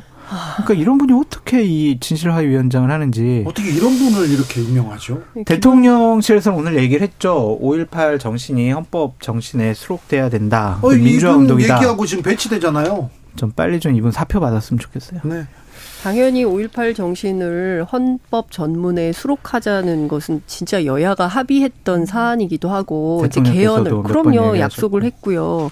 그런데 이런 것까지 뒤집어 엎어버리면서 정권을 매우 힘들게 하고 있습니다. 대통령을 오히려. 욕보이는 짓을 네. 하고 있다라고 좀 말씀드려서 네. 이두 분은 좀 거취를 스스로 정리했으면 좋겠다라는 생각이 듭니다. 김광동 위원장은 좀 엑스맨 같다. 엑스맨인데 엑스맨도 이렇게 하면 안 된다. 선을 넘어도 이렇게 넘으면 안 된다. 그러니까 이게 소신 있는 확신범은요 공직을 맡으면 안 돼요. 안 그래요? 소신 있다. 아니 그런데 확신범. 근데 저는 이런 생각은 좀 최근에 제가 이제 통상 전문가들 관련된 취재를 해보면 윤석열 정부의 이제 그 기본적인 외교 정책 기조가 이데올로기적인 측면이 굉장히 강하다는 거예요. 이데올로기가 있어요? 네. 아니 그러니까 무슨 얘기냐면 자유, 보편적 가치 뭐 네. 이런 걸 강조하잖아요. 자유를 뭐 서른다섯 번, 서른세 번씩 강조하시잖아요. 모든 연설문에. 그러면서 이번에도 보면 보편적 가치를 공유하는 국가들 간의 연대에도 강조한단 말이에요. 여기 일본도 포함돼 있잖아요. 그러니까 이렇게 하다 보니까 자꾸 진영 논리에 빠지는 거죠. 그러니까 예전 전후에 모든 나라가 국익을 중심으로 판단하고 영원한 적도 영원한 친구도 없다. 이렇게 살고 있는데 우리는 국어 국익보다는 어떤 측면에서는 자유, 보편적 가치 뭐 이런 이데올로기가 강조되다 보니까 이런 분들이 자꾸 나와서 이상한 소리를 하는 이런 상황에 뭐 놓이는 거 아닌가. 그건 아닌 것 같아요. 저는 굉장히 걱정스러워요. 이번에 뭐 통일교육 지침서도 평화 빼버리고 네. 자유민주주의적인 뭐 질서 이런 거를 강조했다고 하는데 저는 이런 움직임들을 그렇죠. 그냥 봐 넘기기가 매우 어렵다. 네, 국민의힘 지도부 만난 그 윤 대통령 만찬장에서 간첩 사건 얘기를 주로 얘기했다는 거 아닙니까? 그리고 여당에서도 지금 종북 간첩단 사건과 아니, 민주노총이 지금 간첩 노동 네, 그래서 전쟁 선포하겠다 이런 얘기하고 있어요. 그러니까 제가 보기에는 지금 전반적인 기조가 그러니까 이데올로기를 강조하고 어찌 보자면 어떤 그 근본주의에 빠져서 외교도 경제도 이렇게 보다 보니까 역사 문제도 이렇게 보다 보니까 이상한 스텝이 꼬이는 이런 일들이 계속 발생하고 있는 것은 아닌가 이 점을 좀 돌아봐야 될 것 같아요. 그러니까 중요한 것은 국익이잖아요. 그런데 우리가 강력 대응도 못하는 이런 상황에 빠인 이상한 딜레마에 빠져 있어요. 강력 대응 못해요? 일본한테도, 일본한테도 못하고 있잖아요. 네. 지금 대통령이 가셔가지고 네. 외교적인 정치력과 협상력을 갖고 네. 우리가 원하는 네. 그러한 외교적 성과를 갖고 오시리라 저는 믿습니다. 네. 확실하십니까? 아니 지금 주진우 앵커님은 대한민국 국민 아니에요? 맞아요. 대통령 응원해야죠. 아니요 응원하는데 네. 확실한 우리나라를 믿습니다. 위해서 국익을 네. 위해서 기시다가 앞으로는 네. 뭐 독도는 일본 땅이다라는 소리 못 하고 음. 야스쿠니 신사 참배 못 하고 그리고 망 강요들의 망언 음. 못 하도록 네. 그런 외교적인 약속을 얻어오시리라. 후쿠시마 오염수 문제도 좀 처리하고 사도 사도광산, 사도광산 문제도, 좀 해결하시고 네. 중요한 건 기시다는 지지율이 막 오르고 있는데 네. 우리 대통령의 지지율이 떨어지고 있어요. 네. 왜냐하면 전반적으로 보면 강제동원 해법 이후에 네. 그렇죠. 그래도 우리가 대통령께서 외교하러 나가시는데 그래도 좀 성원하고 기대해야지. 그렇죠. 너무 이렇게 폄하하고 아니 저는 안타깝고 가슴 아픈 게왜 음. 우리 대통령 우리 정부 스스로 우리가 할 수 있는 외교의 공간을 축소시키느냐 그게 아쉽다는 거죠. 대국적인 결단을 통해서 물꼬를 트시기 위해서 그랬다고 하시잖아요. 자 이재명 대표는 자 지지자들과 유튜브 생방송을 진행했습니다. 자 민주당은 어디로 가고 있습니까? 민주당이 제가 오늘 주진우 라이브에 올려면 그냥 올 수가 아, 없잖아요. 아, 그렇죠. 그래서 국회를 또 한 바퀴 휙 돌고 네. 취재를 네. 하고 왔는데 취재할수록 참 어렵습니다. 민주당이요? 많이 어렵습니다. 네. 지금 뭐, 예, 그 최근에 이재명 대표가 어, 의원회관을 직접 돌아다니면서 의원들을 만나고 있대요. 아, 그래요? 네. 뭐, 비명계, 반명계란 네, 사람들을. 예. 뭐 이런 얘기는 하지 말라고 했는데 네. 어찌됐든 그 정도로 지금 절박한 상황이라는 거죠. 만나서 네. 얘기하고 그리고 이제 본인이 어, 무엇을 어떻게 하면 좋을지 지혜를 구하고 있다. 이제 이런 얘기들이 나오고 있더라고요. 네. 그리고 또 한 측면에서는 어, 전영수 전 비서실장이 어, 사망하고 난 다음에 네. 이 대표가 상당히 심경의 변화가 있다는 것 같아요. 그래요? 예, 그래서 많이 어려워하고 있고 힘들어하고 있다라는 네. 얘기가 그럴 수밖에 없죠. 예. 본인하고 함께 그야말로 동고동락했던 동료가 그런 참담한 죽음을 당하게 됐기 때문에 안타깝죠. 예, 본인 스스로 굉장히 고통스러운 상황인 것 같고요. 예. 근데 또 이제 당 안에서는 당신 그만둬라 막 이런 요구가 물밀듯이 있지 않습니까? 그러니까 그 사이에서 상당히 고뇌가 좀 깊어 지는 것 같은데 제가 오늘 취재 가운데 어떤 얘기를 들었냐면 뭐 당대표 나가니 많이 뭐 누가 하니 뭐 원내대표를 그래서 누구로 세우니 누가 가장 유력하니 뭐 별의별 얘기가 막 돌고 있어요. 그런데 다 중요하지 않다. 민주당의 운명은 검찰이 쥐고 있다. 그런 얘기가 나옵니다. 그러니까 검찰이 이재명 대표에 대해서 체포영장을 어떻게 할지, 그 다음에 이제 재판 문제가 어떻게 처리될지, 그리고 그 밖에 있는 민주당 중진 의원들에 대해서 검찰이 어떤 정보를 어떻게 갖고 있는지, 그거에 따라서 운신의 폭이 상당히 좁아질 수 있다. 그래서 민주당은 뭘 하려고 할 수가 없는 아주 어려운 곤경한 처지에 있더라고요. 답이 없어요. 민주당. 그래요? 네. 이재명 당대표가 저렇게 버티는 한 답이 없다라고 볼 수밖에 없어요. 도돌이표예요. 계속적으로. 민주당 의원들이 아니 이재명 당대표 어떻게 할 거예요? 그랬을 때 또 검찰발 또 다른 변수들이 나타나면은 뭐를 주도적으로 할 수가 없어요. 야당이. 민주당으로서는 답답한 거죠.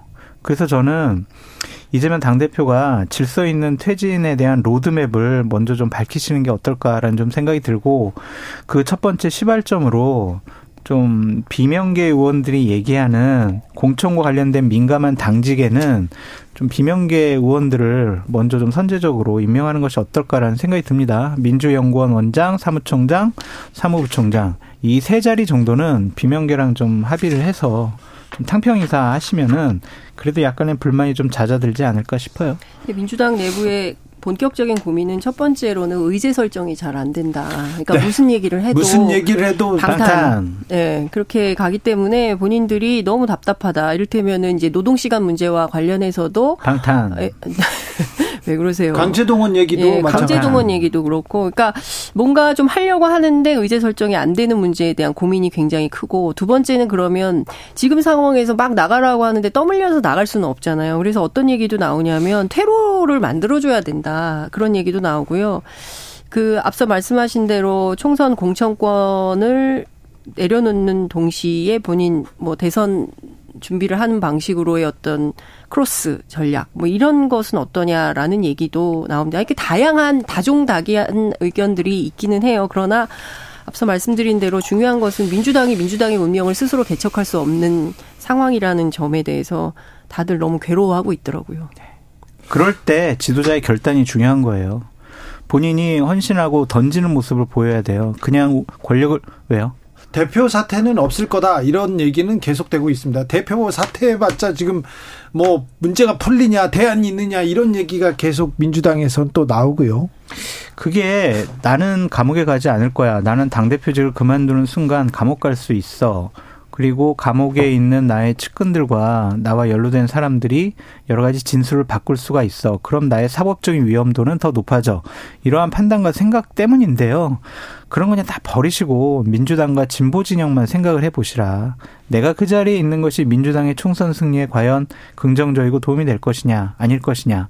민주당 의원들을 왜 힘들게 해요? 진보 진영 사람들도 막 갈려가지고 무척 힘들어하잖아요. 그러니까 그걸 풀어주는 거는 음. 지도자의 결단에 의해서만 가능해요. 그러니까 뭐 이재명 대표 스스로도 아니 내가 그만둬서 정리될 수 있는 판이라고 한다면 나 빼고 잘 된다고 하면 아니 뭐 내일이라도 그만두겠다라는 생각이 없는 것은 아닌 것 같아요. 근데 중요한 것은 이재명 빠지면 판 정리가 되고 내일부터 지지율이 확 오르면서 민주당 어 정말 잘합니다. 국민의 정당 이렇게 평가받냐 꼭 그렇지만은 않다라는 음. 내부 고민도 실제로 존재하더라고요. 그 고민을 친명계 의원들이 하는 거 아니에요? 아니 친명이든 비명이든 다 똑같이 그런 고민들은 하고 있어요. 그래서 방법론에 대해서 다양한 고민들이 있고 여기에 대해서는 집단적인 어떤 집단 지성이 모여야 된다. 토론이 필요하다. 이제 이런 얘기를 하고 있고 아마 내일 더민주하고 아 더미래 더미래하고 만나서 어저 대표하고 회동하는 그 기회가 있을 텐데요. 그 자리에서도 또 뭐 여러 가지 얘기가 나올 수 있겠죠. 그런데 이제 대표 어, 사퇴와 관련해서는 근데 또 정치라는 게 참 재밌는 게 경우에 따라서 대표가 물러날 경우에 대비해서 또 대표 선거를 준비하는 사람들이 둘이나 있더라고요. 지금 대표 선거를 준비한다고요? 하고 있는 분들이 둘이나 있다는 소문이 아니, 있습니다. 그러니까 지금 그만두면 대표 경선을 다시 하기 때문에 아마 가을쯤 가을쯤 비대위 체제로 넘어가지 않을까 하면서 비대위를 생각하는 사람도 또 있다면서요. 그러니까요. 네. 아, 고민정 최고위원이 그 얘기를 했잖아요. 뭐 늦여름 또는 가을 뭐 이런 얘기를 했는데 그래서 오늘 이제 그 방에 가서 제가 또 관련된 얘기를 취재를 하지 않았겠습니까? 그러니까 왜 늦여름 뭐 가을 얘기가 나오냐 했더니 8월 29일 날 민주당 전당대회 1주년이 되는 그렇습니다. 날이잖아요. 1년 임기가 남으면 만약에 그렇죠. 그 전에 사퇴를 하면 선거를 다시 치러야 되는데 그 이후 지나면은 비대위 체제로 간다 이거 아닙니까? 그렇죠. 예. 참. 그러니까 여러... 좀 다양한 경로를 염두에 두고 다양한 언제, 방법을 모색하고 민주당이 있어요. 당원 당규 얽매였다고 그래요. 근데 민주당의 당원 당규가 예? 아니, 국민의힘처럼 뭐 갑자기 뭐 훅 바꾸고 이런 정당은 아니더라고요. 해가지고 전당대회에서 추임받으면 되죠. 어, 하여튼 민주당 당원 당규가 매우 복잡해서 그걸 잘 해석해야 되는 것도 본인들의 몫이다. 이렇게 오늘 단합을 계속 외쳤습니다. 강성 지지층들이 계속해서 뭐 출당하라고 하고 어, 내쫓고 그러면 어떻게 되냐 하면서 고충을 토로하기도 했습니다. 이재명 대표가 사실 아니, 여야 보면 웃겨 죽겠어요. 그러니까 국민의힘 같은 경우에는 윤석열 대통령 혼연일체 충성하면서 민주당 이재명 당대표에 대해서 옹호하고 방어하는 사람들에 대해서 한심한 사람들 이러고 또 민주당에 있는 의원들 같은 경우도 네. 이재명 당대표에 대해서 결사적으로 옹의를 하면서 야 윤핵관들 잘못됐어 서로 그냥 닮아가면서 왜 욕을 하는지 이해가 안 돼요. 그게 권력인가요, 그게? 글쎄, 그게 권력의 속성일 수도 있고, 근데 저는 또 다른 차원에서는 좀 그런 생각은 좀 들어요. 그러니까 민주당도 마찬가지지만 국민의힘도 똑같이 국민들에게 좋은 평가, 좋은 점수를 못 받고 있는 거 아닙니까? 무당층은 여전히 한 20% 후반대 존재하는 것이고요. 아니 근데 국민들한테 뭐 네. 잘하기 경쟁을 해야 되는데 보여주기 경쟁을 해야 되는데 쇼라도 해야 되는데 네. 지금은 국민들은 안중에 없는 것 같아요. 지지층의 분노만 이끌어내요. 그러니까요. 네. 그러니까 지지층의 분노만. 중요한 거는 정치 혐오. 가 분출되는 이런 상황인데 민주당 쪽에서는 그 얘기도 합니다. 그것이 국민의힘의 총선 전략이다. 음. 그래서 투표율을 최대한 낮춰서 한 40%대로 머물러서 왜냐하면 그러면 젊은 층들이 투표장에 안 나올 거니까 뭐 이런 얘기들도 하고 있습니다. 그래서 여기에 빠지면 안 된다. 정치 혐오를 갖지 않도록 건강한 토론 뭐 이런 게 필요하다라고 주장은 합니다. 그러니까 그러나 상황은 이렇습니다. 윤석열 대통령 정치 못하는 것 같아. 국정운영 잘못하는 것 같아. 이런 사람들이 아 그럼 대안으로 누구 민주당 어 근데 이재명 당대표가 있어요. 그래서 아유, 그래도 이재명 당대표는 아닌 것 같아. 이런 생각들을 하는 것 같아. 뭐 누구 한 사람에 의해서 좌우되는 정치의 시대는 저는 끝났다고 보고요. 중도층은 이재명 당대표 때문에 눈길이 안 가는 부분이 많이 있어요. 중도층이 또 윤석열 대통령한테 마음을 뭐 주고 있지 않습니다. 그 얘기를 제가 했잖아요 방금 네. 전에. 그런 알겠어요. 분들이 왜 대한 세력으로 네. 민주당을 왜 선택을 그러니까 못하느냐. 그게 한 30% 있는 거예요. 네. 27에서 29 정도가 계속 윤석열 정부 출범 이후에 1년간 유지되는 이른바 무당파층이 30%가 계속 존재하고 있다는 거죠. 그러니까 결국에는 내년 총선에서 이 무당파 중도층을 누가 흡수하느냐에 따라서 승패가 갈리는 싸움인데 이렇게 해가지고는 둘 다 마이너스 게임인 거죠. 지금 계속 마이너스 경쟁을 그렇죠. 하고 있는 것 같아요. 예. 네. 이 경쟁을 언제까지 봐야 되는지 내년 총선까지. 내년 총선까지. 내년 총선 이후에는 또 달라질까요? 그때는 뭐 그 구도 자체가 변하니까 아니요 양당이 되고 사당이 될 수도 있고 언제까지 이렇게 정치는 자기들의 그렇게 후진적인 모습만 보여주면서 국민을 혐오로 몰아서 음. 국민을 이렇게 아니, 그러니까, 화나게 하면서 아, 이렇게 이래요, 정치를 앵커님. 그러니까 국민의힘이 제1당이 안 되거나 과반수가 안 되면은요 국민의힘이 이 어, 윤석열 대통령에게 결사적으로 충성하는 정당으로 남아있질 못해요. 그거는 바뀔 수밖에 없고 대표, 민주당도 마찬가지예요. 그렇죠. 근데 김기현 일당 안 되면 그러니까 김기현 지도부 관계자한테 제가 들어보니까 네. 김기현 대표의 꿈이자 목표가 네.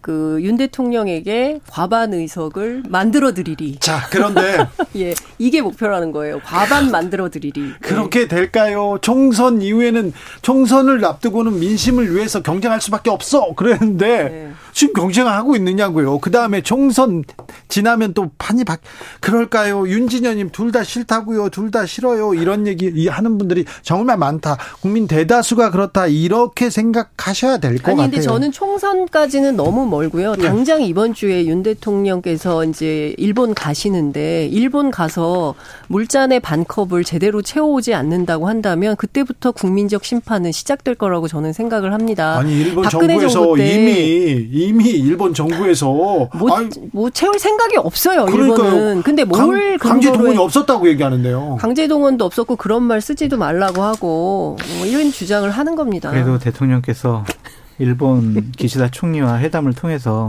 외교적인 성과를 이끌어내기를 기대하고 있습니다. 오므라이스만 먹고 오진 않겠죠.